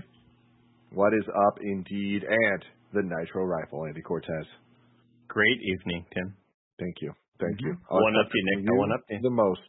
Mm-hmm. That's what, what we do here. It's what we do here. Make quality content, one upping each other, left and What I right. meant to say. Look at this this. is go Look for at it, this Nick. chocolate covered cashew that I have in my hand. You got your nuts. You Oh, finally it got looks like a nuts. heart. It looks like a heart. Well, this is a cashew. This is not almonds, but I'll take it. It looks like rabbit poo poo. It's weird, right? Kind of tastes like it too. Mm. Oh, it's. That's fine. Ah, this is kind of funny's in review, where each and every week we rank, review, and recap two different movie franchises. This time we're doing Eternals, but next week we are coming back with a Spider-Man 3 rewatch with the debut of a brand new intro that is hype as fuck. And I Oh. cannot wait for y'all to see that. That is next week. And then following that up, we got Ghostbusters 2016. The week after that, we got Am- uh, the Amazing Spider-Man uh, and Ghostbusters Afterlife to close out Ghostbusters in review. And then the week after that is Thanksgiving week, where there will only be one in review, and that will be Amazing Spider-Man 2 rewatch, continuing all of that. Of course, you can get the show on YouTube.com slash kind of funny or roosterteeth.com. If you wanted to get it as a podcast, just search your favorite podcast service for kind of funny in review and we'll be right there for you. If you wanted to get the show ad free, if you wanted to watch it live as it's being recorded, and if you wanted to write your reviews in haiku form, you got to go to patreon.com slash kind of funny, just like our Patreon producers, Molecule and the kind of funny Destiny 2 PC clan have done. Today we're brought to you by Arcane, Overland, Shin Megami Tensei 5, and Raycon, but I'll tell you all about that later. Let's get right into it. We're talking about Eternals, formerly known as The Eternals. They dropped the the, just like Fast and Furious did at some point. Uh, released November 5th, 2021, making it the 30th Marvel Studios project and the 26th film in the franchise. Truly incredible. A runtime of two hours and 37 minutes. It was directed by Chloe Zhao, a Chinese born American filmmaker known primarily for her work on independent films. Her debut feature film, Songs My Brothers Taught Me in 2015, premiered at the Sundance Film Festival to critical acclaim and earned a nomination for the Independent Spirit Award for Best First Feature.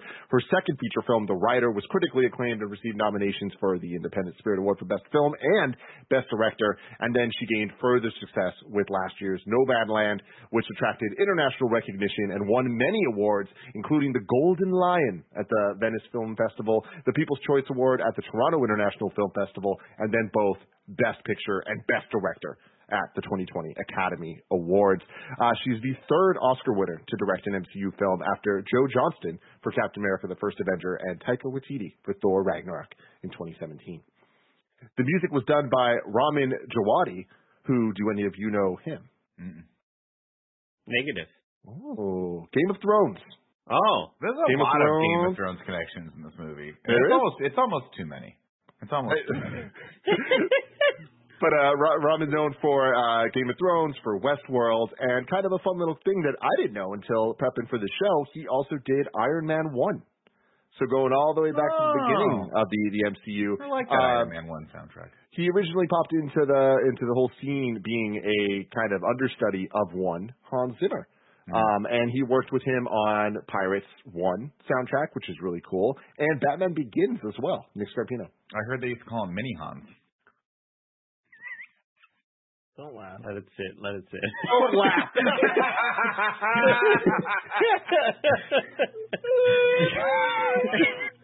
He wasn't He even thought- trying to be creative. he thought that was so funny that he raised his hand. His own little mini Hans. I'm going to the uh-huh. chat. I'm going to go to the live chat right now and see if they thought that was funny. God, I no fucking love you, Nick. Uh, this movie had a budget of two hundred million dollars, and since it literally just came out last night, we clearly don't have up to date box office numbers, but it is performing extremely well. Uh, it is at nine point five million dollars at the domestic box office alone. Uh, so that's just American numbers from just Thursday night previews.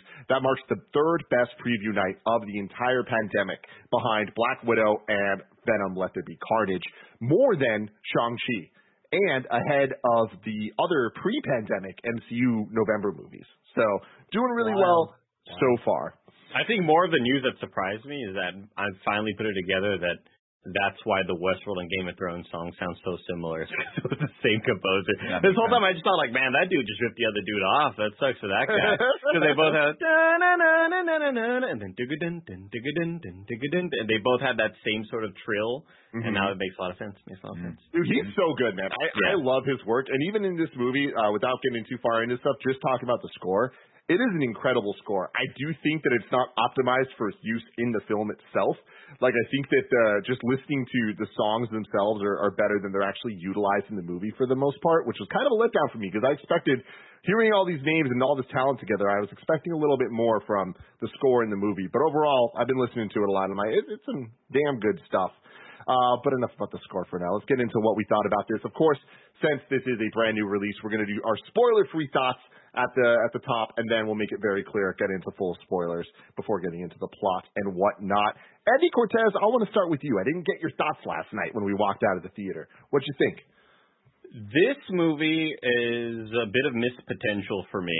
I I think about halfway through the movie, I'm really digging it. Like this is going to be a top tier MCU movie, which again, how do you even put it and rank it? Because we love a lot of these movies anyway. But I was really legitimately digging the hell out of it when it comes to action and even the humor hit more than it missed for me, which I was not expecting. And I think after a lot of the reviews are coming over the weekend, I came in with some pretty low expectations. But about halfway through the movie, I'm going, God damn, this is a really good movie. Like I'm enjoying. Conceptually, this will be one of my favorite Marvel movies for sure. Just how they built out the world and the universe, um, the different characters they're dealing with, the action sequences, I think are fucking really cool to watch. And it's something similar to Shang-Chi that we just haven't necessarily seen in an MCU movie before, where it's kind of like Power Rangers, right? Everybody's got their cool bing, bing, bing, bam, bing, bam, boom. Everybody's doing all sorts of different things, and it's really visually interesting. But near the end, I think it just got really messy, and it threw a lot of elements at the audience that I don't think landed like they could have. And I think that it feels like some parts were rushed to kind of just maybe keep it under the budget. How do we explain this way? Who cares? Have this and that happen. So I, I think that there's a there's a couple moments here at the end that I think were just really rushed, and it's it sucks because this movie I feel is like kind of a mid tier movie for me now when it could have been so much higher if they would have stuck the landing throughout. I think Coelho. Uh, I really, really liked it. I think that it's it's definitely not going to be for everyone. It um, I really like the pacing of it, which is relatively slow. I think for most of it, I agree with Andy with some aspects of the ending. Specifically, there's one character that's like, oh, okay, that's an interesting way to to take what happens here at the end. Um, But uh, like other than that, I was blown away at how much I enjoyed the comedy aspect of it. I thought Kumail and uh, his um, valet were both excellent, just really funny. Uh, some of the powers are weird, where it's like, oh, that's very specific and like like Kumail's powers. We, we I'm sure everyone's seen from the trailers where he does finger guns. Finger guns. He's finger blasting. Yeah. Yeah, I mean that's that's so That's what that means, random. right, Andy? Yeah, that's exactly what that means. Uh, but like I was, uh, I kind of went in with no expectations, hoping that it would introduce like a really vast world to me. Like uh, you know, the, the Eternals. We haven't seen these characters. They, the story takes place over um, many Eternity. millenniums. Yeah, um, and I think that it- it delivered what I was expecting or hoping for. So I think I'm really, really pleased with this. And yeah, Nick Scarpino. Um, I thought it was fine. I thought it was just fine. I think that they were trying to do something very different with this. I think Chloe Zhao was trying to do uh, go for kind of a Marvel's version of an epic, and in that I think she succeeded. But unfortunately, given only a couple hours, for me it was very difficult to uh, to build all those characters up in that time and have me care about them. And for the most part, I'd say that they succeeded. Um, but I think the humor kind of was hit or miss for me. It was a little bit out of place, especially since it was a very subdued tone for the most part, and I think it suffers from the same things a lot of the mid-tier Marvel movies suffer from, which is that they're just fighting these generic kind of squiggly lines for two hours straight. And by the time we get to any sort of uh, actually compelling antagonist, the movie kind of is over. Um, but having said that, I think this movie has some of the most beautiful visuals, uh, some of the most striking moments out of any Marvel movies. Um, we'll get into that a little bit later, but I think some of the the stuff that they do in this was just very like stunningly well done. And in that regard, I think people should see this in theaters for sure. Um, but I think overall, I really liked. I really liked Gemma Chan. I really liked a lot of the cast members. I just think it's so difficult to utilize them all to their full potential in a movie that's this short when you've got 10 leads. Um, and I think that, I mean, Kumail, I could watch Kumail Nanjiani do anything for two hours straight. I think he's just the most delightfully charismatic person ever. So I think he was able to bring some levity to it, but I think some of the other comedy moments just didn't work for me. Um, but overall, I think it's a very, it's fine. It's a fine film. I wanted to point out really quick, Tim, that uh, Nick mentioning what we hate when mov- when these MCU and DC movies give you the who gives a shit enemies that are just fodder. Like I, this was one of the first times I was like, wow, I actually like these enemies, and I like the, the I like the choreography that's sort of being brought to how they're being taken on and how they are fighting the actual Eternals. I thought it was really cool and visually. Again, like we walked away from Shang Chi, I walked away from Shang Chi going, that's some of the coolest action I've ever seen in a Marvel movie. Period. And I felt the same way here because it's just not what I'm used to seeing uh, with this sort of these different power sets. I'm gonna save my thoughts on the the deviants themselves for for spoiler stuff, but uh, uh overall in terms of the movie, like I am very surprised at this movie in in almost every way, positive and negative. Uh, it is not what I expected it was going to be, and I think that it was engaging the entire way through. I agree with Kevin that like I thought it was very well paced. I was never bored in this movie, and I think that they kind of used their runtime uh, to the best of their abilities to. Uh, do something that surprised me, which was make me really kind of involved with these characters' dynamics, not having a favorite, not having a least favorite, just kind of enjoying that I believed that they all had relationships with each other. And I think even over the course of now 30 movies, we know how Tony and Steve relate to each other. We don't necessarily know how Thor does with this guy or this guy or this guy. We can kind of assume, but like we don't get too many of those moments because there's so many side characters. I like that this movie I really kind of have an understanding of how every single Eternal would interact with the other Eternals because they did a good job of showing us over the course of so much time and with the flashbacks. I think that every combination speak to each other in The movie. archetypes, yeah. And I'm like, that's, it's kind of cool. We we rarely get that. I think that they did a good job dealing with the characters themselves and kind of backing up the the themes of you know the kind of like understanding what it means to be human or not human and love and loyalty and and things like that. Nick, what's up? And I'll say, I mean, that was that was some a lot of the stuff that I actually liked about the movie. So I think I think it's actually, you know, as a, as a story and as a character like study, I I thought it was a cool concept. And as as we get into some of the spoiler free stuff for the for the plot, I actually liked a lot of those elements too. It's just it's very it's interesting to me because when we got the action sequences, I was like, eh. it's a, it's fine. These are these are kind of generic, but when it when it got to more of a heightened level of tension because of some of the character dynamics later in the movie, I was like, this is where I'm actually really interested in this because you have a cast of phenomenal actors, and so of course they're going to give you something on screen. Um, so in that regard, I think it was a success.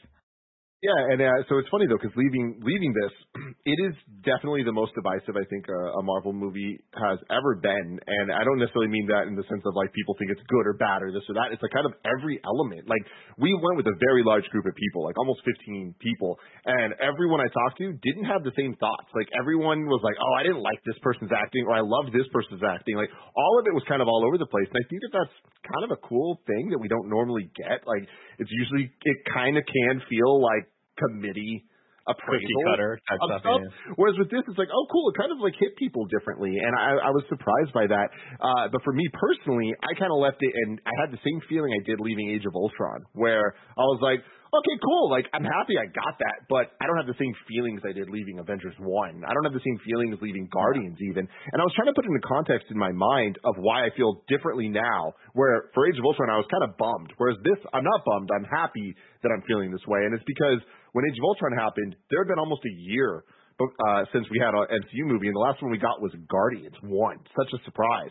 And our next movie coming up after Age of Ultron was Ant Man, which all of us were kind of like, all right, is this going to work? And all that right stuff's going bad. Like we're kind of in a bad place. Whereas now we just we're coming off of Shang Chi. This is just movie number three out of four this year, on top of the TV shows, on top of knowing we're about to get Spider Man, Doctor Strange, Thor four, Black Panther two. So this kind of being in this place, it is anything but a disappointment to me. I think that it being as different and me kind of leaving being like. I feel like this is going to affect the MCU in 10 years a lot more than it does right now. And I'm okay with that because they taught me to understand these movies this way, in this episodic kind of serial storytelling way. And I think that they've really used their runtime well to tell an interesting story. I agree with Andy that like there's a lot of missed potential here. Um, there's a lot of things that I'm like, you definitely didn't nail it, and you tried to be ambitious, and the ambition showed, but why? Yeah. Who cares? What I- does this mean? I don't really know. And when I say missed potential, I mean the same missed potential I feel when I watch a lot of the the Marc Webb Spider-Man movies. Where I'm like, God damn, I love Andrew Garfield as to- as uh, Peter Parker. I love uh, Emma. Watson. Emma, no, not Emma Watson. No? Emma, Emma Stone. Emma Stone. I love Emma Yeah, Stone okay. as uh, Gwen Stacy. I mean, we also There's- love Emma Watson. Just Yeah, absolutely. Yeah, d- definitely. There's just a lot of missed opportunities that they could have hit, and they could if they executed better. This would have been. I think Eternals would have been a really damn fucking good movie that everybody's walking out and saying, "Go see this goddamn movie," and it just it missed a little bit too much for it to sort of hit those highs. Well, it's interesting because I feel like this movie is the least Marvel feeling movie. I think that's that kind of everyone kind of walked out. My first thought was, wow, this does not feel like a Marvel movie. This feels like a different studio made this movie. But I think that's probably the the the worst part of it, and also the best part of it. And so I think that's to Tim's point. I think time will tell because I don't give I give them credit and I give I give the team kudos for stepping out of that Marvel mold and trying to make something a little bit different. And that's a risk, and I don't think it necessarily works right now. But I think it's kind of important because we're already sort of acclimated to different ways of telling these Marvel stories with, with what Tim brought up, like the TV shows and stuff like that. So I think it's cool to try something different, especially with these with these properties that like I know I personally don't have a stake in the Eternals. I had no idea what they were, and in fact, it took me the longest time to remember what the movie was called. I kept wanting to call it that one that was with the TV show with the big dog, um, but I, I, I don't remember. Inhumans. Inhumans, yeah, I kept calling it Inhumans, and everyone's like, "Nah, that got canceled." So, I mean, I think this is, I think it was, I think it's very interesting. I think it's going to be very, very interesting, like Tim said, to look back on this and be like, how, was this a turning point at all? Yeah, and you know one thing that uh, to something you just said there about it being kind of an ensemble cast, like I I did really dig the action. I thought that some of the the, the power sets were very well shown up. I think that the deviants themselves not so much. Um, and I, I wish that I saw the Eternals kind of facing off against pretty much anything else besides just these CGI monsters. But uh, in terms of like use, introducing us to these characters, their dynamics, and then their powers, I think that this is kind of the best we've ever seen uh, being introduced to this. And I'm not just talking MCU. I'm talking about Justice League or the X Men movies or all of this stuff. Like I like how we saw them working as a team and in multiple action scenes. Like they're together, kind of like d- using their own skill sets in tandem with others, and that is something that we very rarely get in any of these movies to to good effect. And uh Makkari's speed is like from the trailers I you talked about it and it was like we're expecting a lot. They totally delivered for me. I love that they used it in every single way. There wasn't an ounce of slow mo used. We just saw her So being good. fast and saving people. We saw her being fast. Fighting people. We saw her being fast. Doing kind of both at the same time. I love that stuff. And there was a lot of characters that I didn't expect to like at all that I really, really liked. Like Druig comes to mind. Um, seeing him in the trailer, I was like, ah, I know exactly what his story is going to be. And I was fucking wrong. I was extremely wrong. And I, I think that that's very cool. I was genuinely, genuinely surprised as somebody that frame by frames these trailers and watches them hundreds of times on what this movie actually delivered on. So with that, let's move on into full spoiler territory, starting now. Who wants to lead? Put your hat on. Put your hat on. Uh, I'll kick it off. Go for it. I think this movie got infinitely more interesting to me when they sort of during kind of like going into the the third act when it started to be revealed that what was going on and like sort of the politics and the inner workings of the group. I thought that's where it started to get for me very interesting. Like I said before, them fighting the deviants the first time I was like cool, but even midway through that opening scene where we start in like 5000 BC or whatever it is, I was like, I don't want to see a lot of this. And unfortunately, we got a lot of it in the movie. It's like a lot of sequences that were very loud. And as creative as you could possibly be with them fighting like big spindly dogs, it wasn't until we started getting sort of that inkling that they had to fight Superman pretty much that I was like, this is what this movie should have done a lot earlier to me. It should have been them versus um uh what's uh Ikaris. Ikaris, thank you. I was gonna say Ismahawk. Like Would been invincible cool type too, to shit. watch. Yeah. Yeah, that's where I thought, oh, this is really cool because they can't beat him and they have to figure it out. And the inner workings of them having to figure out how to work together to stop the Celestial. I was like, that's awesome. The visuals there are awesome. I wish we could have got to that a little bit earlier, but they spent so much time try- having to kind of teach us who these characters were. And going back and forth between this relationship between uh, Gemma Chan and, uh, and and Richard Madden, which I didn't like because I like Rob Stark and I wanted them to get back to that. And I was like, I, I just, I know Just said that it backwards, right? uh, no, Jon Snow. Jon Snow, excuse me, not Rob Stark. Yeah, I, I like her relationship with Kit Harington. I was like, this is great. I love where we're starting here. And then we don't get back to him the rest of the time. I was like, that's unfortunate because he could have also been the character that kind of explains a lot of the stuff that we were seeing in the backstories, right? I was like, oh, he's going to be along for the ride, and we're not going to have to cut back and forth through all the time jumps, which I think they wanted to do, but it really made the movie kind of feel slow for me, get going back and forth through these eras where I'm like, like I wanted in that regard it to be more of a traditional Marvel movie where I'm like, let's speed it up here, guys. We don't need to, like, we don't really need to go into this lavish backstory with all these characters. And I know why they wanted to do that, and kudos to them for trying. But for me, I was just kind of, it started to feel like a little bit of a slog there toward the middle of it. When we start, when we went back to South Dakota or North Dakota, I was like, all right, we're going through a lot of places. And then we get to like Brian Tyree uh, um, Henry's place, and him and his husband and the kid. I'm like, this is what this movie needs more of. It needs more of this fun dynamic of us seeing what's at stake here for these Eternals, who, for the most part, you don't really worry so much about because they are called Eternals, which means they live forever and they're Yeah, pretty but- super powered. They do. The movie starts and one of them dies, right? So I The- think I there's mean, the stake. Yeah, like 20, 30 minutes into it, that's fair. But Sure, but that's shocked me. out of I two was and a half hours. Genuinely surprised by that. Like Yeah. her dying, I was like, didn't see that coming. Didn't Yep. see other deaths bro, coming. they and I, can't I afford Selma appreciate it. twice. And, well, I I thought Angelina Jolie was going to Yeah. die. I thought they were going to kill her off. she I thought so so too. I actually really liked. She was amazing. I I really liked how they all had their individual problems that they were sorting out. Like A- Angelina Jolie in uh, what Gilgamesh, like she had like some form of Alzheimer's, right?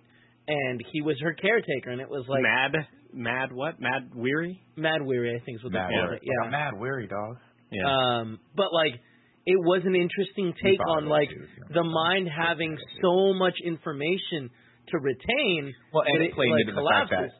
It played into the Yes, fact that that they, they had get had their memory rewritten, rewritten. So it's Yeah, like the yeah, hard drive started to fail after a while, which is Right. kind of cool. I, and I we love. we also have two of them having a relationship and you know keeping a secret from it, and that causing the relationship to decay Mm-hmm. and fall apart. And then we have uh, what Sprite. Sprite, I think, was the most interesting. Like the moments that we had with her, uh, I think were really really interesting because it's just what a fucked up situation to be a child, to stuck in a in a child's body the entire was- time. But it was weird though because that was one of the things that was kind of off for me because they kind of treated Sprite like a child to a degree, and I was like, you wouldn't That was- do that after five thousand years. Yeah, I think like, that- this that- person's just a small adult at this point. I I mean I I think that they very much in their mind that's the case, but like as they would like pick on her that way. Yeah. Yeah. but it was just it's one of those things. I mean, first off, shout out to Kirsten Dunst who laid down the archetype for this character. Of course, Tim in Interview with a Vampire, where Oh, she God, was the so forever a child vampire, which is always a fascinating thing. To do. You're like, you can live forever, but you're going to be looked at and treated like as a child forever. Um, yeah, that stuff was all all that stuff was was fairly interesting, but I just felt like it was a lot. It was just a lot to accomplish in a two hour time period, and I and I honestly think Two and a that. Chloe Zhao did the best job possible for for something that dense. I think it was expertly done. It just for me started to drag a little bit, and I'm just more used to Marvel movies being a little bit more quippy and a little bit more action oriented. I, I wanted more Brian uh, Tyree uh, or Henry Ty- God, Brian okay. Tyree Henry. Thank you. I get them Phastos. wrong every time. I want Phastos. I want more Kumail. I want more of that stuff. And to be fair, I You want more MCU? Is I want you're more saying. MCU. I like, When but, the, but the these theater was these things- quiet until Kumail, and then all of a sudden it was an MCU movie. Right. again. Um, and I think, and you know, I think this is no disrespect to Richard Madden. I, I just didn't find his character particularly interesting, and I think the reason why I think that was done by design. I think we were going to kind of fore, foreshadow the heel turn a little bit, and so I think he was cold. But I just was like, I don't think he and Gemma Chan had good chemistry, especially since that very first scene where she walks in into the classroom with uh with Kit Harington. Man, I was like, I'm feeling sparks right now. I turned to Joey, Why, and Joey. why are these the hottest teachers of all time? I was like, oh my god, yeah. I was like, these kids are just witnessing something phenomenal happen here. Nick, and by the Um, way, did you notice like from the nose up, a lot of similarities between. well, that was that was the weird thing too, Andy, because I kept Yeah. thinking like I was like, is that is Andy behind me or is he in front of me on? I screen? saw because you had your popcorn like real like covering half of the screen. Well, You're no, like, what happened was uh, I ditched out. You know the seats? I ditched out of the seat, and a little barrier just cut off. Oh half right. screen. Man, I was like, "Yes, Andy. Andy's got one of these days he's gonna come clean. It was Kit Harington, Nick. No, I, Going in, I, go for it, Andy. I was gonna say talking about the characters, I I think Druig you mentioning earlier, Tim, was a really cool character, and I love seeing that arc, and I love seeing the way everything played out. I I never felt like it was a slog. I I love that sort of quiet, introspective sort of filmmaking where it's we're getting lines of dialogue that don't always have to be quips. And you, and I'm the quip guy. Thor Ragnarok's like my favorite MCU movie, and I really dug all these moments with these characters where we are getting to know them and hearing their back and forths. Um, the flashbacks I had no problem with. I'm like, this is cool as shit, and I'm glad that we're going back to different periods and seeing how they're dealing with it, and seeing how they're dealing with the evolution of mankind and and how suddenly they are no longer just people holding out a job. They are human with morality and feelings of what we should should we intervene or should we let everybody here at Tenochtitlan get fucking destroyed? You know, like this is genocide and it's like I love all those sequences with the with the Eternals. So um Druig definitely was one of my favorites and I I liked a lot of our sort of quieter moments with our characters. And of course, yeah, Kumail just absolutely knocked it out of the park. See, what I really like, what I what I really like about uh, all the characters in Kumail in in specifics, where I, I think a lot of people are going to disagree with me here, but I think that the movie did a really good job of having each character kind of have an arc, and there is this overall theme of what it means to be human and and where the Eternals kind of fit into that, and we see it like a little bit on the head, like nail on the head direct uh, in a lot of ways. But I like how they all kind of dealt with love, loyalty, and morality differently, and we see that with uh, Kumail's loyalty to Ikaris, right? And him kind of being gone from the final fight, I I kind of like. Like I I feel like people are saying it's a plot hole, but I kind of see it more as like they're a united front, but they are all like kind of like coming at from a different place. And like Kumail has a human side to him now. He's been living as a human uh prolifically for generations, right? Yeah. And like I like that that is Several humans. completely different than some of the other ones that kind of like hit out on a ranch or some other ones that like Sprite that wanted to be more forward but weren't allowed to. Like I like that we got a lot of different kind of takes on it all and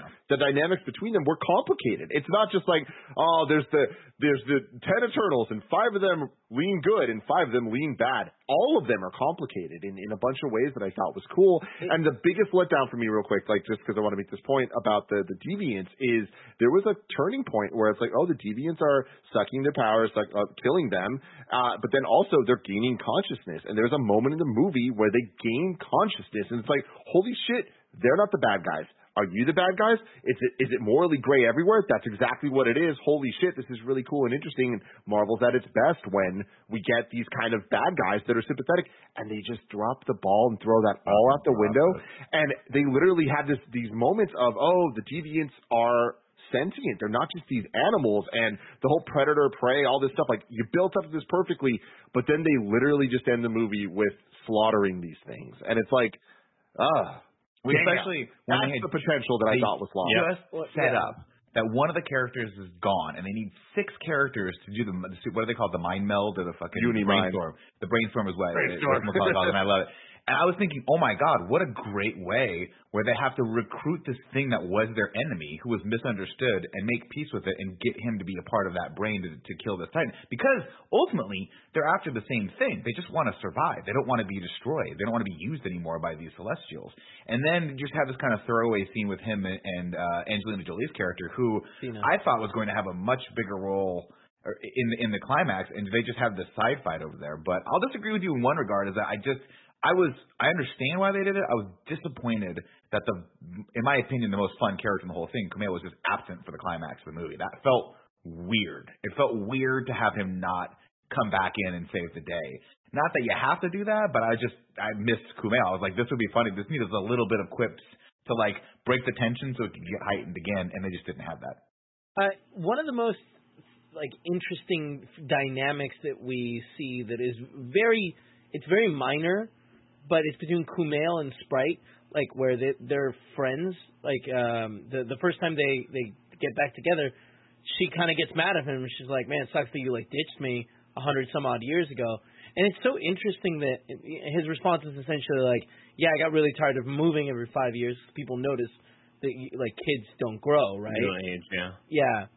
So, I mean, so you imagine he can stay longer Right. with around, it's what- and it's it, what I was going to say is it's interesting the the way that their their paths diverged, where he suddenly becomes famous and lives this life with you know that is uh, the family dynasty, right? The it's like, Hollywood oh, my sort of great, lifestyle, yeah. my great, yeah, Bollywood uh, success, Hollywood.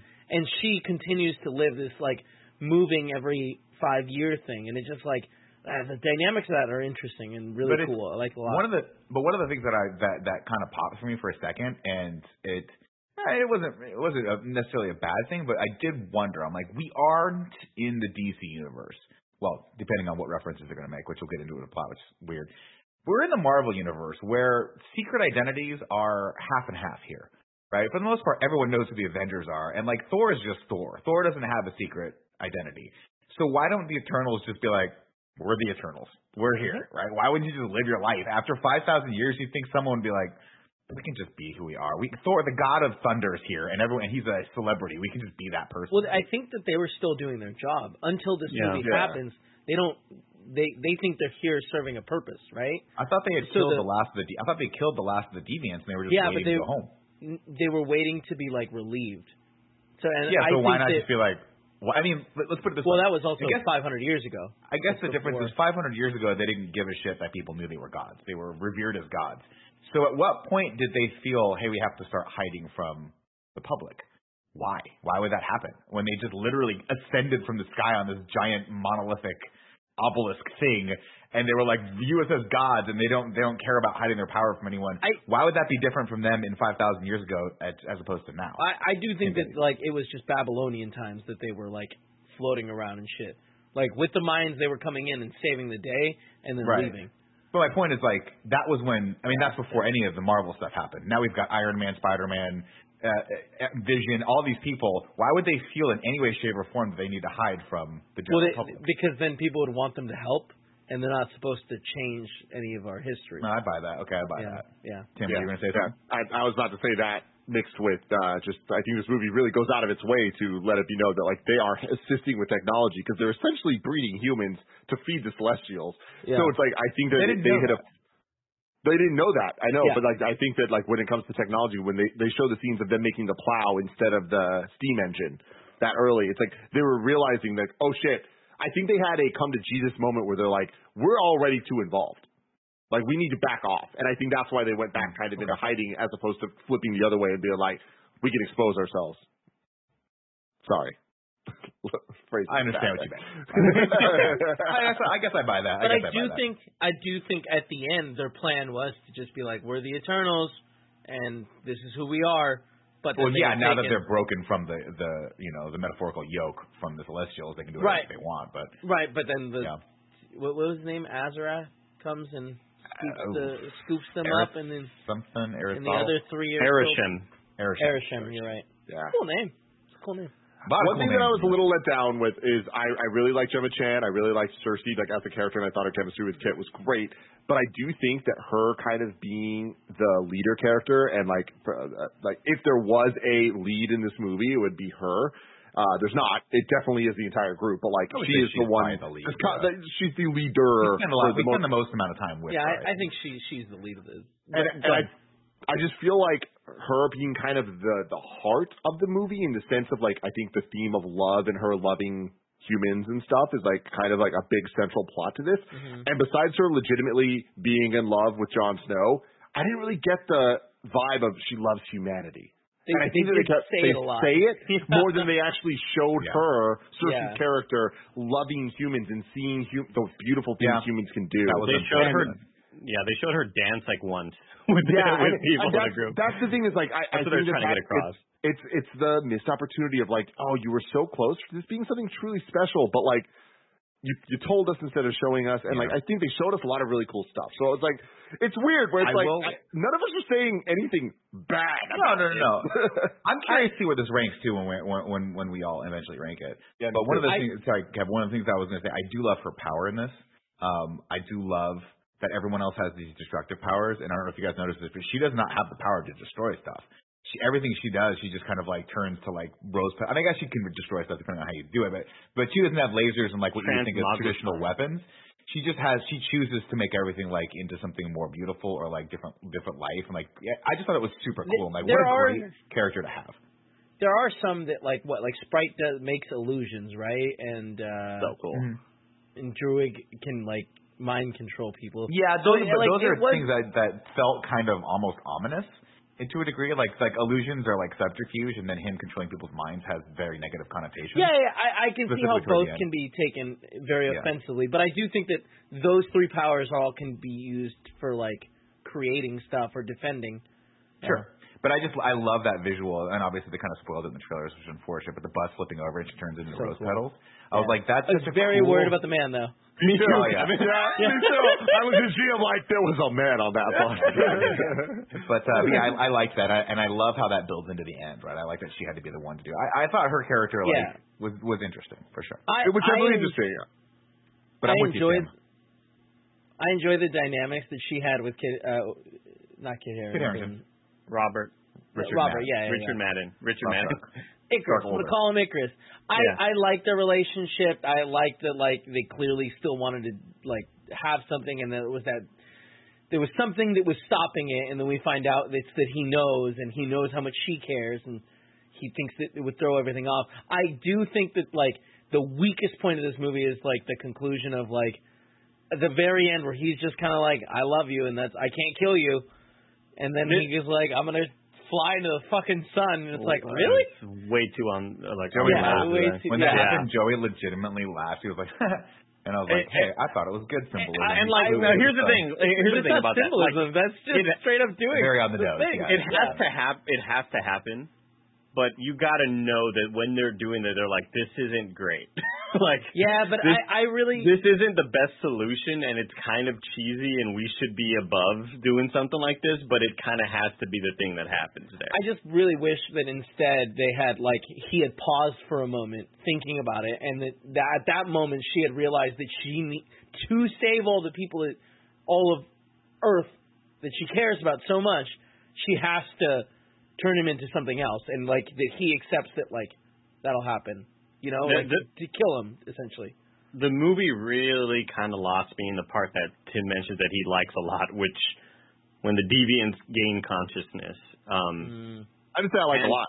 I, I, I, it's not that I don't an like. opportunity. That was, Yeah, it's definitely like, it's definitely a yeah. missed opportunity for sure. And I, um, I just think that conceptually it throws this at the audience and it doesn't really do anything with it except yeah, for totally dropped the ball. having a sequence at the end and and he the motherfucker pops up at the end in the final fight and you're like what do you and even they had the same reaction like what are you doing here like and as the viewer I'm like what are you What's doing your what, deal? what's the goal here right Yeah, like who are you you trying trying to kill to um accomplish here. yeah and I I love the idea of it Tim I love the idea that these animals are like look dude we're fucking both pawns to both of the, to this shit like Mhm. you're just like us and and it's such a cool idea and uh, just such a, a squandered opportunity because I Yeah. thought they could have done so much more with it. And we have that the sequence with Angelina Jolie in the cave, or it's like about to steal her power, and she kills it, and that's supposed to be really dope, but it I don't know, it just kind of wasn't. I, I don't know what was happening there. Well, Well, I'll it- tell you why. Because that fight, uh, when you juxtapose that with a Titan's hand coming out of the fucking Earth's core, I'm like, I care more about that than I do the second plane of action that's happening. But- Uh, not Titan, excuse me, Celestial's hand. Yeah, but I mean, I feel like those words could be used interchangeable. But uh, I, I do feel like what a wa- what wasted potential with setting that all up. Because I like, I did not Agreed. care about the uh, the deviants. But when they introduced this as a factor of like, oh, it's getting smarter. Oh, it's like talking about its collective past and how they've all been murdered. It's like you know, I kind of want to hear what he's saying. Yeah. And then for him to just get sliced into five or six pieces. It didn't feel like, validating, right? yeah, no, not at all. And it just, it's too bad that they like solely were like, this is a red herring, instead of doing something more with that. I Yeah. wish it. I wish it could have built into the end a little bit better. But I will say that the stuff where it started getting really interesting for me is when they started telling you what was going on. I love the visuals of the Celestial. I talked to Tim earlier today, and I was like, the most striking thing I've ever seen in any MCU movie is the part where Salma Hayek, a little ball comes out of her chest, and she goes to she goes to communicate with uh, the the Celestial for the first time, and she is the size of an ant, and all you can barely see is like a little bit of the Celestial's Okay. eyes. That image, I was like, that is why they made this movie, and that is super cool. And that, for any other reason is why everyone should see it on the biggest screen possible because it was so cool. I love that they're impregnating planets with future Celestials, and then I like the concept of the conflict of being like, well, these Celestial, even though I don't think This is a cool was ass sci-fi story, man. it was a cool story, but but to Tim's earlier point about how like them loving Earth didn't quite come through, I never quite like cared about that conflict between um uh Rob Stark and the rest of them where he was like, "Wait, if we if we let this thing be born, it'll cause the life of other billions versus but yeah, but you're killing billions to make billions. That to me I was like, I'm not this is not quite hitting the way it should. Same Even though here, it's a really cool concept, but I'm just like I don't know. It's and for some reason I'm like I just don't care about I felt either the- of these things. Like I you felt know, the same way because it's like you're you're pitting people that exist against potential things that don't exist yet, right. and I just don't like it's. I guess when Like it kind of seems like put- it was like 90-10, right? Like I kind of see Rob Stark's 10%, but like the other 90 percent, I'm like, there's up like six billion people on this Wait, planet that we're I gonna I mean, you got to put yourself in their minds in their mindset that that is their job. Their job is to have galaxies or, and worlds Sure, pro, absolutely. pro, proliferate, and then eventually give birth to these newer Eternals or newer um, Celestials. But like the fact that they'd be like, you know, if we if we stop this, we're gonna stop other planets full of people that can grow, and it's like. Oh, like I don't. You're not showing me the conflict there Right. enough. You're not making me feel like, wow, this is a really tough choice right Well, now. it's, it's also kind of yeah. Go ahead, Kev. I was going to say the biggest issue there is like I don't understand how like the Celestials create suns, Sun. but are all of the suns impregnated, or some of the suns impregnated, or the Earth? Well, I guess No, the they suns create aren't they, impregnated. they right? create suns The to sons and create life on the other planets so that they can impregnate the planets. to make They- more Celestials. That's how they reproduce. But the idea I think that I got, and tell me if I'm wrong, Tim, is that the Celestials make are the only things that can make stars, and the stars are what other planets cre- like that what allows other planets to spur life. And then they choose some of those planets and they impregnate the planets to make more celestials. to keep That's what I read going. from it. That's what I read from it. And like the the thing is with this is it's complicated because like a lot of people doing breakdowns versus the comics versus this, and like in tr- traditional MCU fashion, like things are different. It is kind of a greatest hits mixed with like modern storytelling that is most of the time the right call. So yeah, I think you're right, Nick. That that, that is what they were trying to get across in, in this one. I want to get to the plot, uh, but before we get to the plot, real quick, the last things spoiler conversation that I want to talk about. um, is obviously the post credit scenes. Uh, that is what a lot of people are. are I am sure that people are going to be shocked that we just talked for 40 minutes without even bringing up the post credit scenes because every other conversation like this is going to talk about them before they talk about the fucking movie. And I think that that's a testament to these four guys right here. We have shit to say, my friend. Uh, but here we are, post credit scene. Harry Styles fanboys. For the post credit scene, like, hey, we made uh fuck what's his name? Thanos. We made him a celestial. Look at that. There you go. I mean, did they? Yeah. Wait, No, they didn't. Yeah, the the, the Oh, Star. Fox Not at all. Star Fox You're is thinking all like Eternal. an, yeah, an eternal. You're right. I meant an eternal. Or eternal. An Oh. eternal. So he's he's Star Fox is his brother, right? Yeah. Yeah. Which is cool, which is is one of one of, one of the things that I was like, I hope they do that. Yeah. Not celestial, not deviant. You're right. You're right. I misspoke. Yeah. yeah, yeah. Okay. Just, But again, clear. it- but in the comics, deviant is a very different thing, where they're they are Eternals that are born with like a genetic mutation. a deviant gene, yes. Yeah, That- that- in the comics, uh, and this they they went out of their way to not say that about Yeah. Thanos, which is interesting. And I think that in, in the MCU, he is not a deviant. So that's like so far at least. How about Um, that Patton Oswalt CGI? Oh my God! that oh, was that's a lot. That's a lot. That was rough.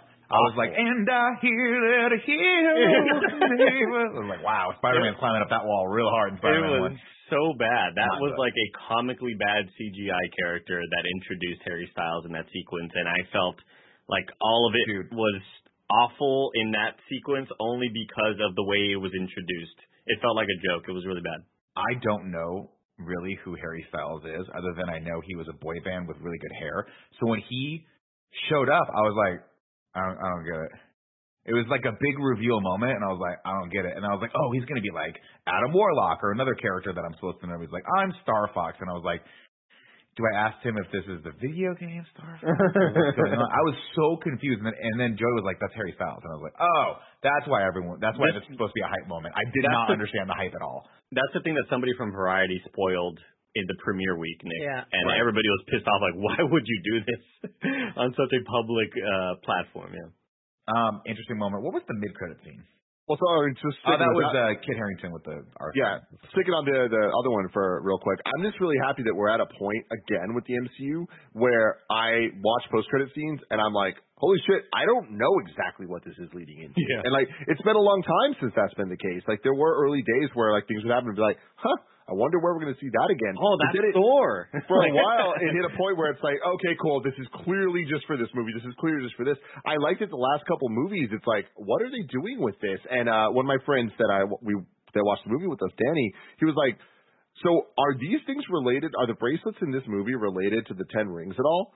And I was like, fuck, that's actually a really good Yeah. point that like I didn't think about because in the post credits of the uh, of Shang Chi, they were like looking at it like, yeah, it's calling out to someone. Are they calling out to these Eternals? Like, are these things connected? I, I just love that there's theories. You know, it's like there's there's questions and like it's not like you can just read a comic and, and answer things. Like they're building kind of this new lore based on what they have. Uh it is interesting seeing Pip the Troll where like I'm very unfamiliar with him as a character, but I was talking to Nick about this last night. Like he is the first thing you see when you read the Infinity Gauntlet comic that Infinity War is based off. Mhm. Like he was kind of like the beginning moments of it because he's kind of Adam Warlock's like boy Yeah. uh, in in a lot of ways, but he's also connected to Star Fox. So it's interesting. We know that Adam Warlock's about to be in Guardians Three. He just got cast. So like things are kind of starting to brew in a way that is, is really interesting there.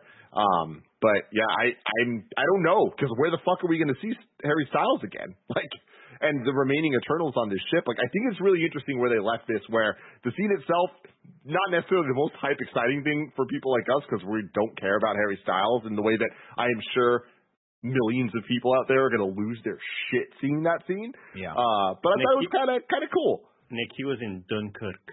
Yeah. Oh, that's right. He was good in Dunkirk, actually. Yeah. Not man. 1917. Damn it. That All kid right, can that do it sense. all. I know Mike Mike joined this about a half hour ago, and I'm curious to see what he went, wanted to say. Mike, if you're here, He what's going on? Harry fucking Styles, y'all. It's massive. Massive. I love it. I love it. Massive. Thanks, the uh, the post credit sequence, however, Mhm. is the one that last night I think we all have the same question. Whose voice was that? And clearly, Let and, and tell you. also, Let me tell you, because I have a fun fact here, Andy. well, I wanted to say before that, the whole time it's going on, the whole time the movie's going, we get to the end, I go, I thought Jon Snow was the Black Knight guy. I thought that was announced that he was going to be the Black Knight in this movie. And he didn't do a whole lot of anything. And then the ending sequences kind of go, ah, okay, I see what they're doing. Dude, he wore the shit out of that scarf though when he was looking Fuck for Jim yeah, he Chan. He was like, "Where'd she go? Where'd she go? Got Yeah, a scarf on." beautiful Yeah. couple. So they they built him up obviously, and they built up his uncle as a character who in the comics uh, is Nathan Garrett, who's one of the ancestors of the Knight of the Round Table. The Ebony Blade has this terrible curse, death is my reward. We saw some stuff there. Now some of you might know this, but I don't think Nick does, so I'm very excited to to say it. Last night we watched this. There was a voice that kind of calls out. The the blade is calling to Jon Snow, and he's like kind of listening to it, but then a voice off screen calls out to him, and we're like, who the fuck is that? And we had a big group outside talking like, who the fuck is it? Who could it be? Whatever. Eric Goldman, IG, formerly of IGN, now of Fandom. Eric Goldman, we had him on Kind of Funny The podcast with the master recently. The man with the master plan, exactly. Uh, he spoke to director Chloe Zhao about Eternals and confirmed who the voice was. She says that voice was the voice of one of my favorite superheroes, Mr. Blade himself. Shut up. Uh, Blade, Blade, Blade. Yeah. Was it Mahershala Ali? It was Yeah. Mahershala Ali. up. Let's That fucking dude. go, baby. I don't know. I don't know, and I don't care why that fits in. I'm just So- pissed off they didn't have a scene together now because I fucking so Day, jacked for the that movie. Daywalker, Nick. The So now- Daywalker. The theory, All though, of our powers, none of our weaknesses, Andy. The theory with this is we know a Blade movie's coming. That was announced in, in 2019 at Comic Con. But we also know that next year we're getting a Moon Knight show. And all the rumors are saying that Mahershala Ali's Blade is going to be in that. I would not be surprised if we see Kit Harington as the Black Knight in Moon Knight as well. And they start building out uh, potential Midnight Suns thing. God, I it's can't fucking wait to cool. see- I It's can't wait to cool. see Oscar Fucking Isaac. I'm into I it. I wait to see thought, Oscar Isaac. and you know, shout out to Kit Harington for just chewing up seat, loving this role, having a great time with it. I will say, like I mentioned at the beginning, and we'll we'll get into the plot real quick, but the back and forth between them when he's like, "Are you?" Like he, because he knows something's up with her. He's like, "Are you a wizard?" You know, like Doctor So Strange. funny. I just love that he can say that, and you're like, "Yeah, I buy that. I buy that line as something someone would I- say." and then, I- I- of course, still wine moving with her at the end was great. Well, and then the deviant attacks, and what we we hear him yell like, "I thought you killed all of those!" to Sprite, and Sprite's like, "Wait, you believe that?" And he was like, "I do now." yeah. Right. And before we get to that plot, let me tell you about our sponsor. This episode is brought to you by MeUndies. Are you ready for mashed potato season, aka turkey with gravy and cranberry sauce season, aka every kind of pie and more season? Well, Me is here with the softest and stretchiest undies in the game, so you can be ready for seconds and thirds, baby. I love MeUndies. I have for a very long time, even right now. Of course, I'm wearing my lounge pants, the undies themselves, and the socks. I love having that soft micromodal fabric all over my body. They have undies and loungewear made out of soft, breathable, stretchy fabrics that are perfect for everything from pre-dinner activities to post-dinner naps. Uh, MeUndies also has a great deal for you guys. Uh, for any first-time purchasers, you can get 15% off and free shipping.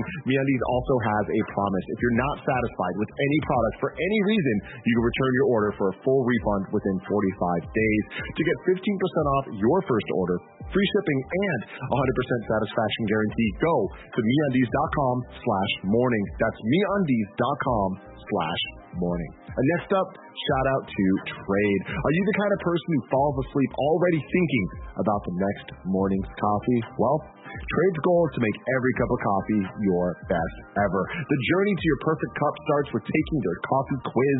You use a French press, automatic drip, you're a cold brew person? No problem. Trade will match you to coffees you'll love from 400 plus craft coffees and we'll send you a freshly roasted bag as often as you'd like.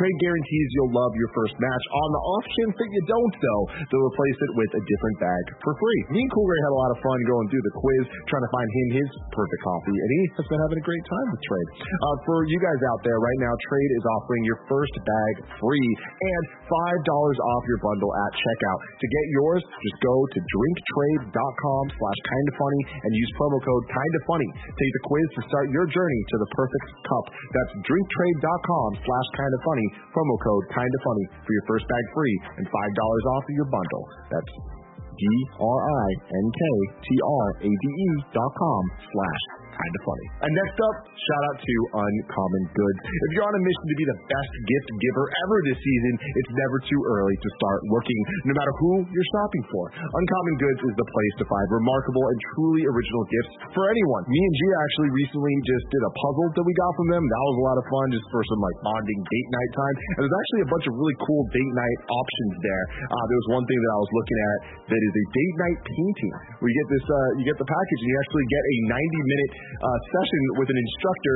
You guys get to paint together. It's a whole thing. It sounds like a blast. Uncommon Goods looks for products that are high quality, unique, and often handmade. They have the most meaningful, out of the ordinary gifts anywhere. And with every purchase you make, Uncommon Goods gives $1 back to a nonprofit partner of your choice. That's awesome. To get 15% off your next gift, go to uncommongoods.com slash kind of funny. That's uncommongoods.com slash kind of funny for 15% off. Don't miss out on this limited time offer. Uncommongoods.com slash kind of funny. Cool. It's time for the plot. Tim says it's time for the plot. What a cool Pink Floyd! Like I was not expecting to hear Pink Floyd there, everybody. I, that was like cool as shit. I was expecting some sort of remixed version, bullshit version. No, we got the straight up Pink Floyd song. That was cool. So go ahead, Nick. Sorry. I just want everyone to know Mike texted me about two minutes ago and said in all caps, Harry fucking Styles, massive. Ladies and gentlemen, Eternals. Not the Eternals, just Eternals. It's five. I'm going off the Wikipedia, by the way, because I didn't have a chance to watch this again and type it all up. As you all know, it just came out yesterday. So it's going to be a slightly abbreviated plot, but it's It starts thousand. with the title crawl, and I gotta let all y'all know. I The hated it. moment this started, I was like, Not a good oh no, the reviews were right. Yeah. Not a good time. Fuck! It Yeah. was not good. It was not good. Um, I think unfortunately it I liked was it. needed though. I Yeah, like, yeah, just, just give us a little voiceover. Give No, us but- like Nothing, man. An Plus animatic? this airy sound in the Listen, back with like listen. boring Oh, font. see, I, Come on. I dug it, and I feel like it set the tone.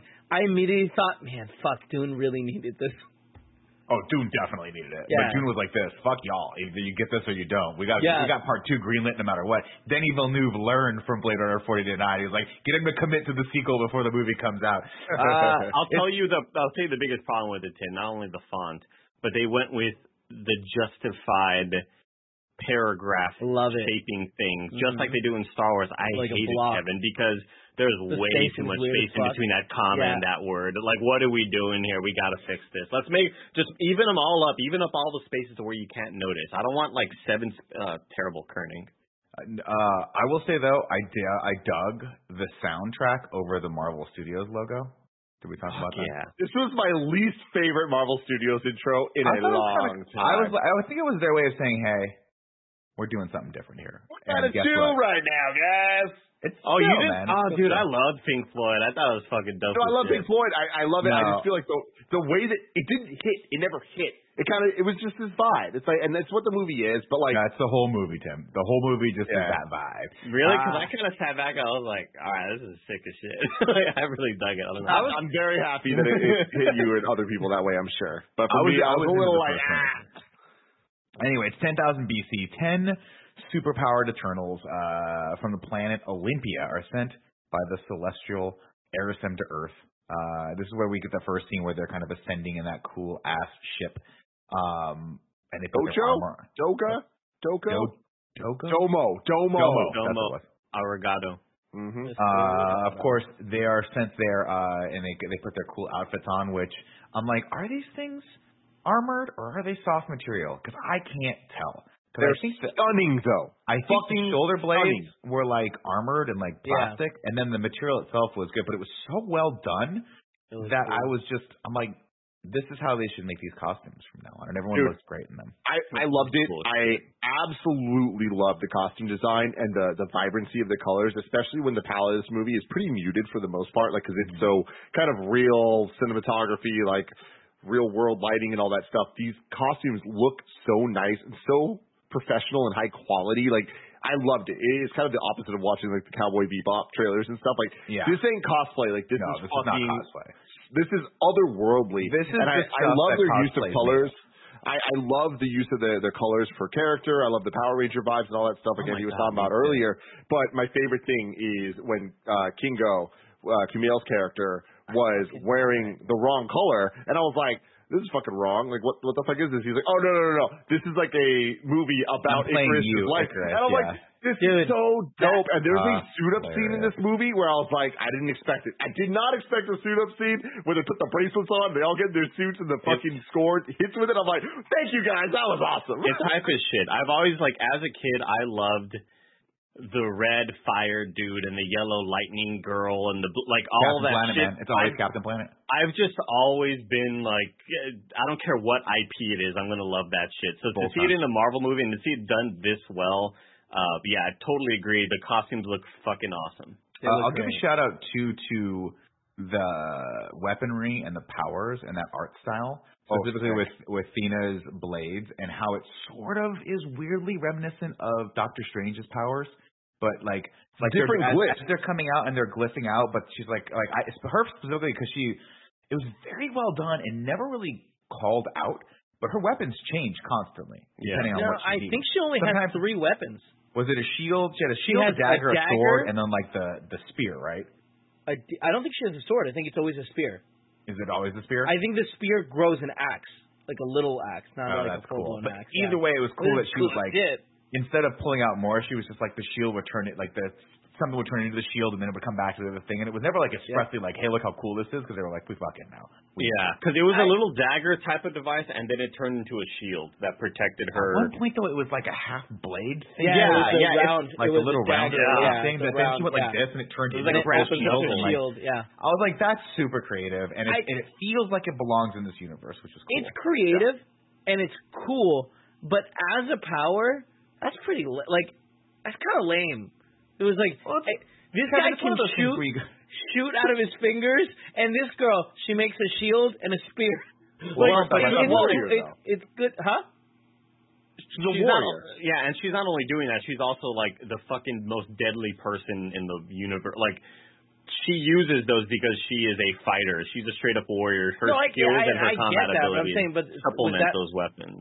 That was her power, like the being a warrior, or was that who she was? She had great hair too, and that's Well, what in- they in the- asked him. That's very powerful. Yeah, Very in the same way that like Sprite can't go out there and just use weapons and fight like her. Like she's just really damn good at fighting and It shit. does Yeah. beg the question: Why not just make five Ikarises and send them? Why do you need to That have a team? Like well. because this is no disrespect to Kumail's character, but the finger guns didn't seem like they were getting the job oh, done. they're Really, dope as fuck though. they but not a co- like. Then you see Ikaris fucking yeah, melting people's laser faces eyes like with was with Superman's laser eyes, and then you Yeah. see like You know know, I've always said this like.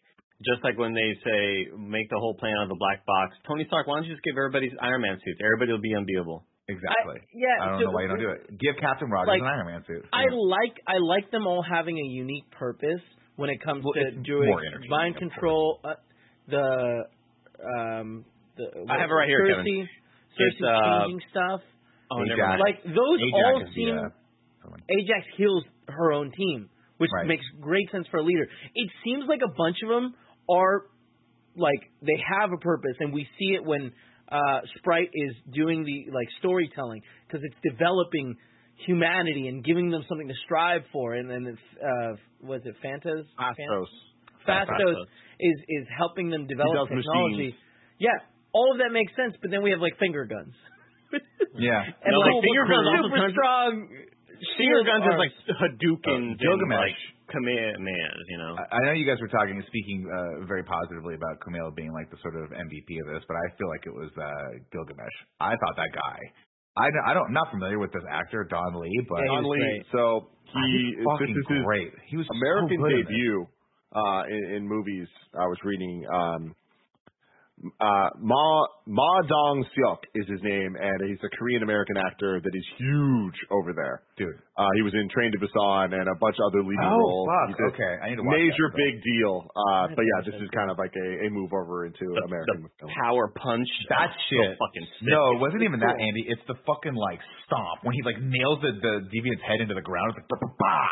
And that the was so theater cool. rumbles. Yeah, Yeah. it was very well done. I love Uh, the. I love the like what they talk about about the glyphs and like kind of like the the the just design of the Eternals is so fucking cool and like we've seen this so much in the MCU and they just knock it out of the park every t- every time nowadays with like every kind of new world mystic element being added having its own vibe. I love that like we get throwback moments though of like it kind of looks like an Infinity Gauntlet on Gilgamesh's hand as he's pump like uh beating things like obviously that's on purpose. Like we know the iconography of that. But to see it in the eternal style I just love that. I love it. It builds the world out like from what we saw in Infinity War of them going to Nidavellir and having the the um dwarves kind of make the the the different weaponry and all that armory and all that shit. Like it's just cool that there is this universe that exists like including the celestials that last time we saw in a movie was it's nowhere. It's Guardians of the Galaxy. It is a play like the skull of one of these celestials is a location that we see. It's so It so cool. It's, al- it's always It been this such far out concept, and now that it's very much here, it's it's so badass to actually see it in action. And when when it grows out of the planet at the end and it's trying to come out, like that is some of the coolest imagery. That is like I want concept art of seeing the giant head frozen like in ice kind of at the end, and it reminds me of Hyperlight Drifter. Oh, Great no. game, check it out, everybody. Or Transformers. I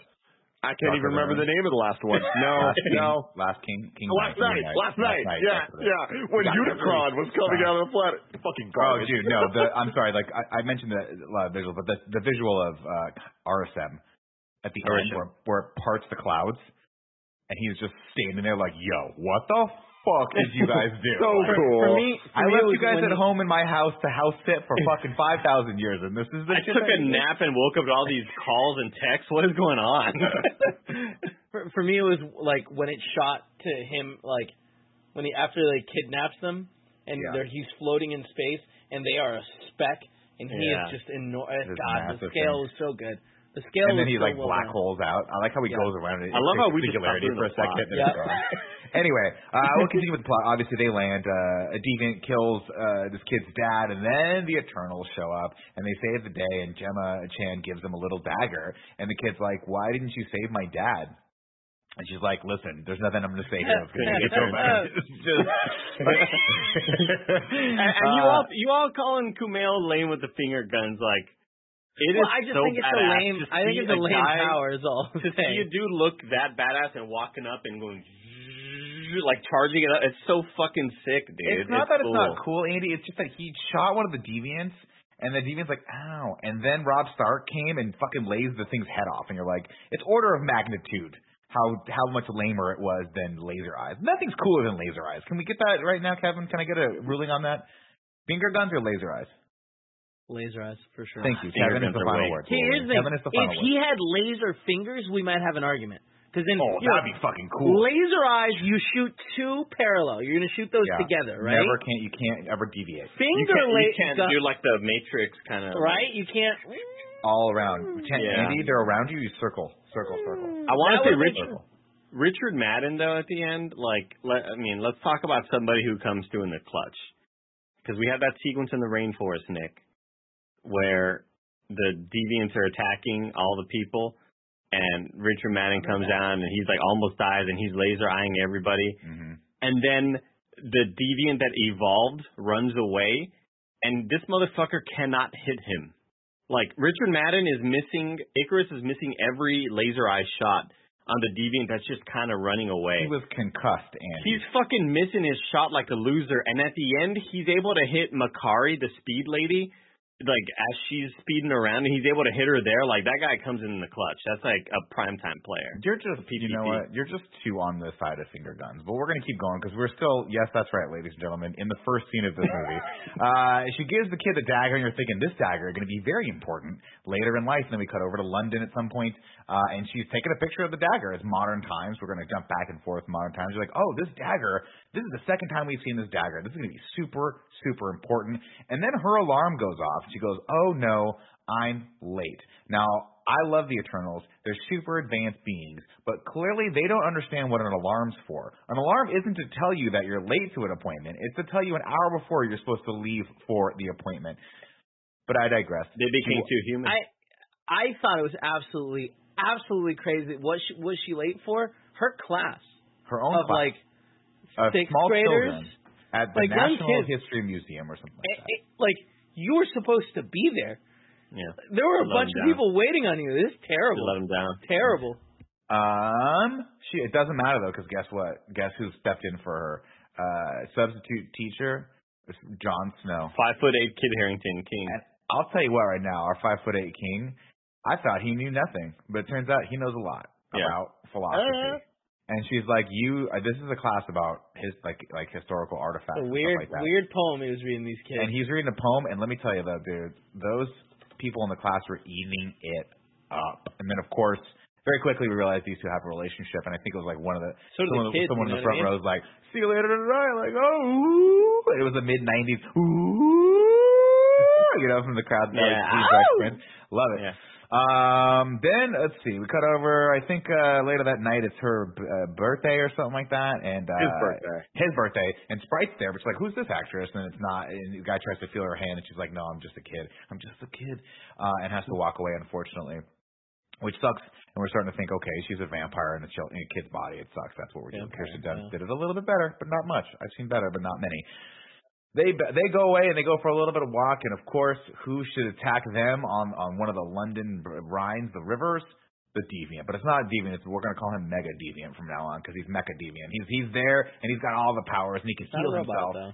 And she's like, we we gotta go.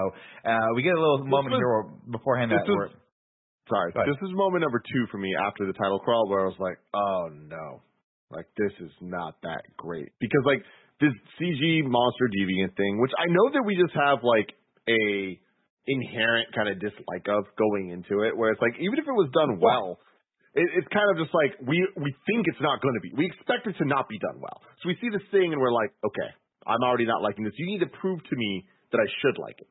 And it coming up, finding them randomly in the the London area that they were, it all just felt too coincidental to me. Where I was like, I feel like I need to, in my mind, be like, well, they're hunting them for some reason that I'm Mhm. sure they'll explain later or whatever. I don't like that, especially for a movie was that is this kind of Shakespearean and this kind of like. But, but that's my thing is like I, I get it and they explain it later. Yeah. But it just kind of felt not fun to watch, not engaging to watch. It's kind of like, all right, cool. They're going to explain this later in some way that Right. not going to make me happy, and that's exactly what ended up happening. So I don't know. It's just it's rough with this shit. Like I don't have a solution, but it definitely was a moment that I was like, eh, I'm out of this.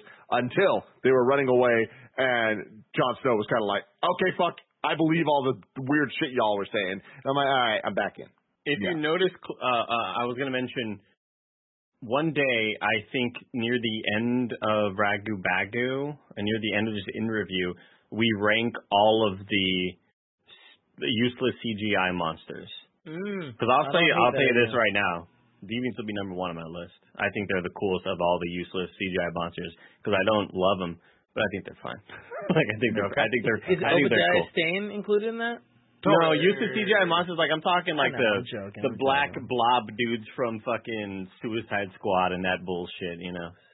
Uh, of course, we got to see before this where he's like, "Hey, I want to, um, I want you to move in with me," and he, but he knows something's up, right? He's like, "Weird shit happens around you. Are you, are you a wizard like Doctor Strange?" And So uh, I was funny. like, "That's really fun." Anyway, the scene happens, and who should come in? Of course, uh, Ikaris comes in to save the day, and we have a little moment for you Game of Thrones fans out there, where it's like. Thank you. You obviously know we want to see the brothers back together because they didn't get to be together a lot because Jon Snow got sent to the wall and Rob Snow got sent to the Red Wedding, and we all know how that ended. Uh, pilot. I love that line. Oh, that's Like, great. You must be the pilot. You must now, be the Nick, pilot. here's a, a test for you. Quick little MCU test. Okay. Gemma Chan. Yes. Is this her first appearance in the MCU? It's not. It is not. Who And was she she before? was in Guardians? No. Close. Kind of a similar vibe. Give me a hint. Give me one hint. Tell me the Space. name. The final Minerva. The Kree. Guardians 2? No. No. she was a Captain Marvel. away. Captain Marvel. Oh, she was right, right, right. She was the, what the sniper with all the blue Sniper. makeup. That's right. And, Cool, and Kevin cool. Feige was just like, "Yo, you're dope as shit. So, Yeah. you want to come kinda back?" so cool. That's cool. It was, but I'm happy Um, she's back because that's she's she's she's dope.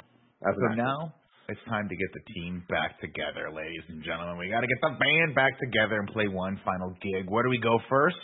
North Dakota, where Ajax, played by the venerable Salma Hayek, is hiding out. Not really hiding out, just like hanging out like she's uh, retired out on her cool ranch. Of course, she's not doing much of anything these days because she is dead and green. Apparently, when Eternals die, they go green. I think he was pale white. Blue? I, I think it's kind of a, like goes white marble, which I really like. It it makes sense because they've been kind of just absorbing life for all this time, mm-hmm. and like once there's nothing there, it's like you see how they really look. Like when they're, whenever somebody has like a curse, Nick, and they've looked young all their life, and they die and they shrivel into an old like fucking gross thing finally, because it's been eons of them kind of looking young. This is that's what happened right here to Salma Hayek, and it was so enough. sad because I wanted to see her pop off the whole movie. Yeah, but she didn't really. Have, I mean, her only power was to heal people, and that's not very exciting to watch. Uh, so R.I.P. Ajax.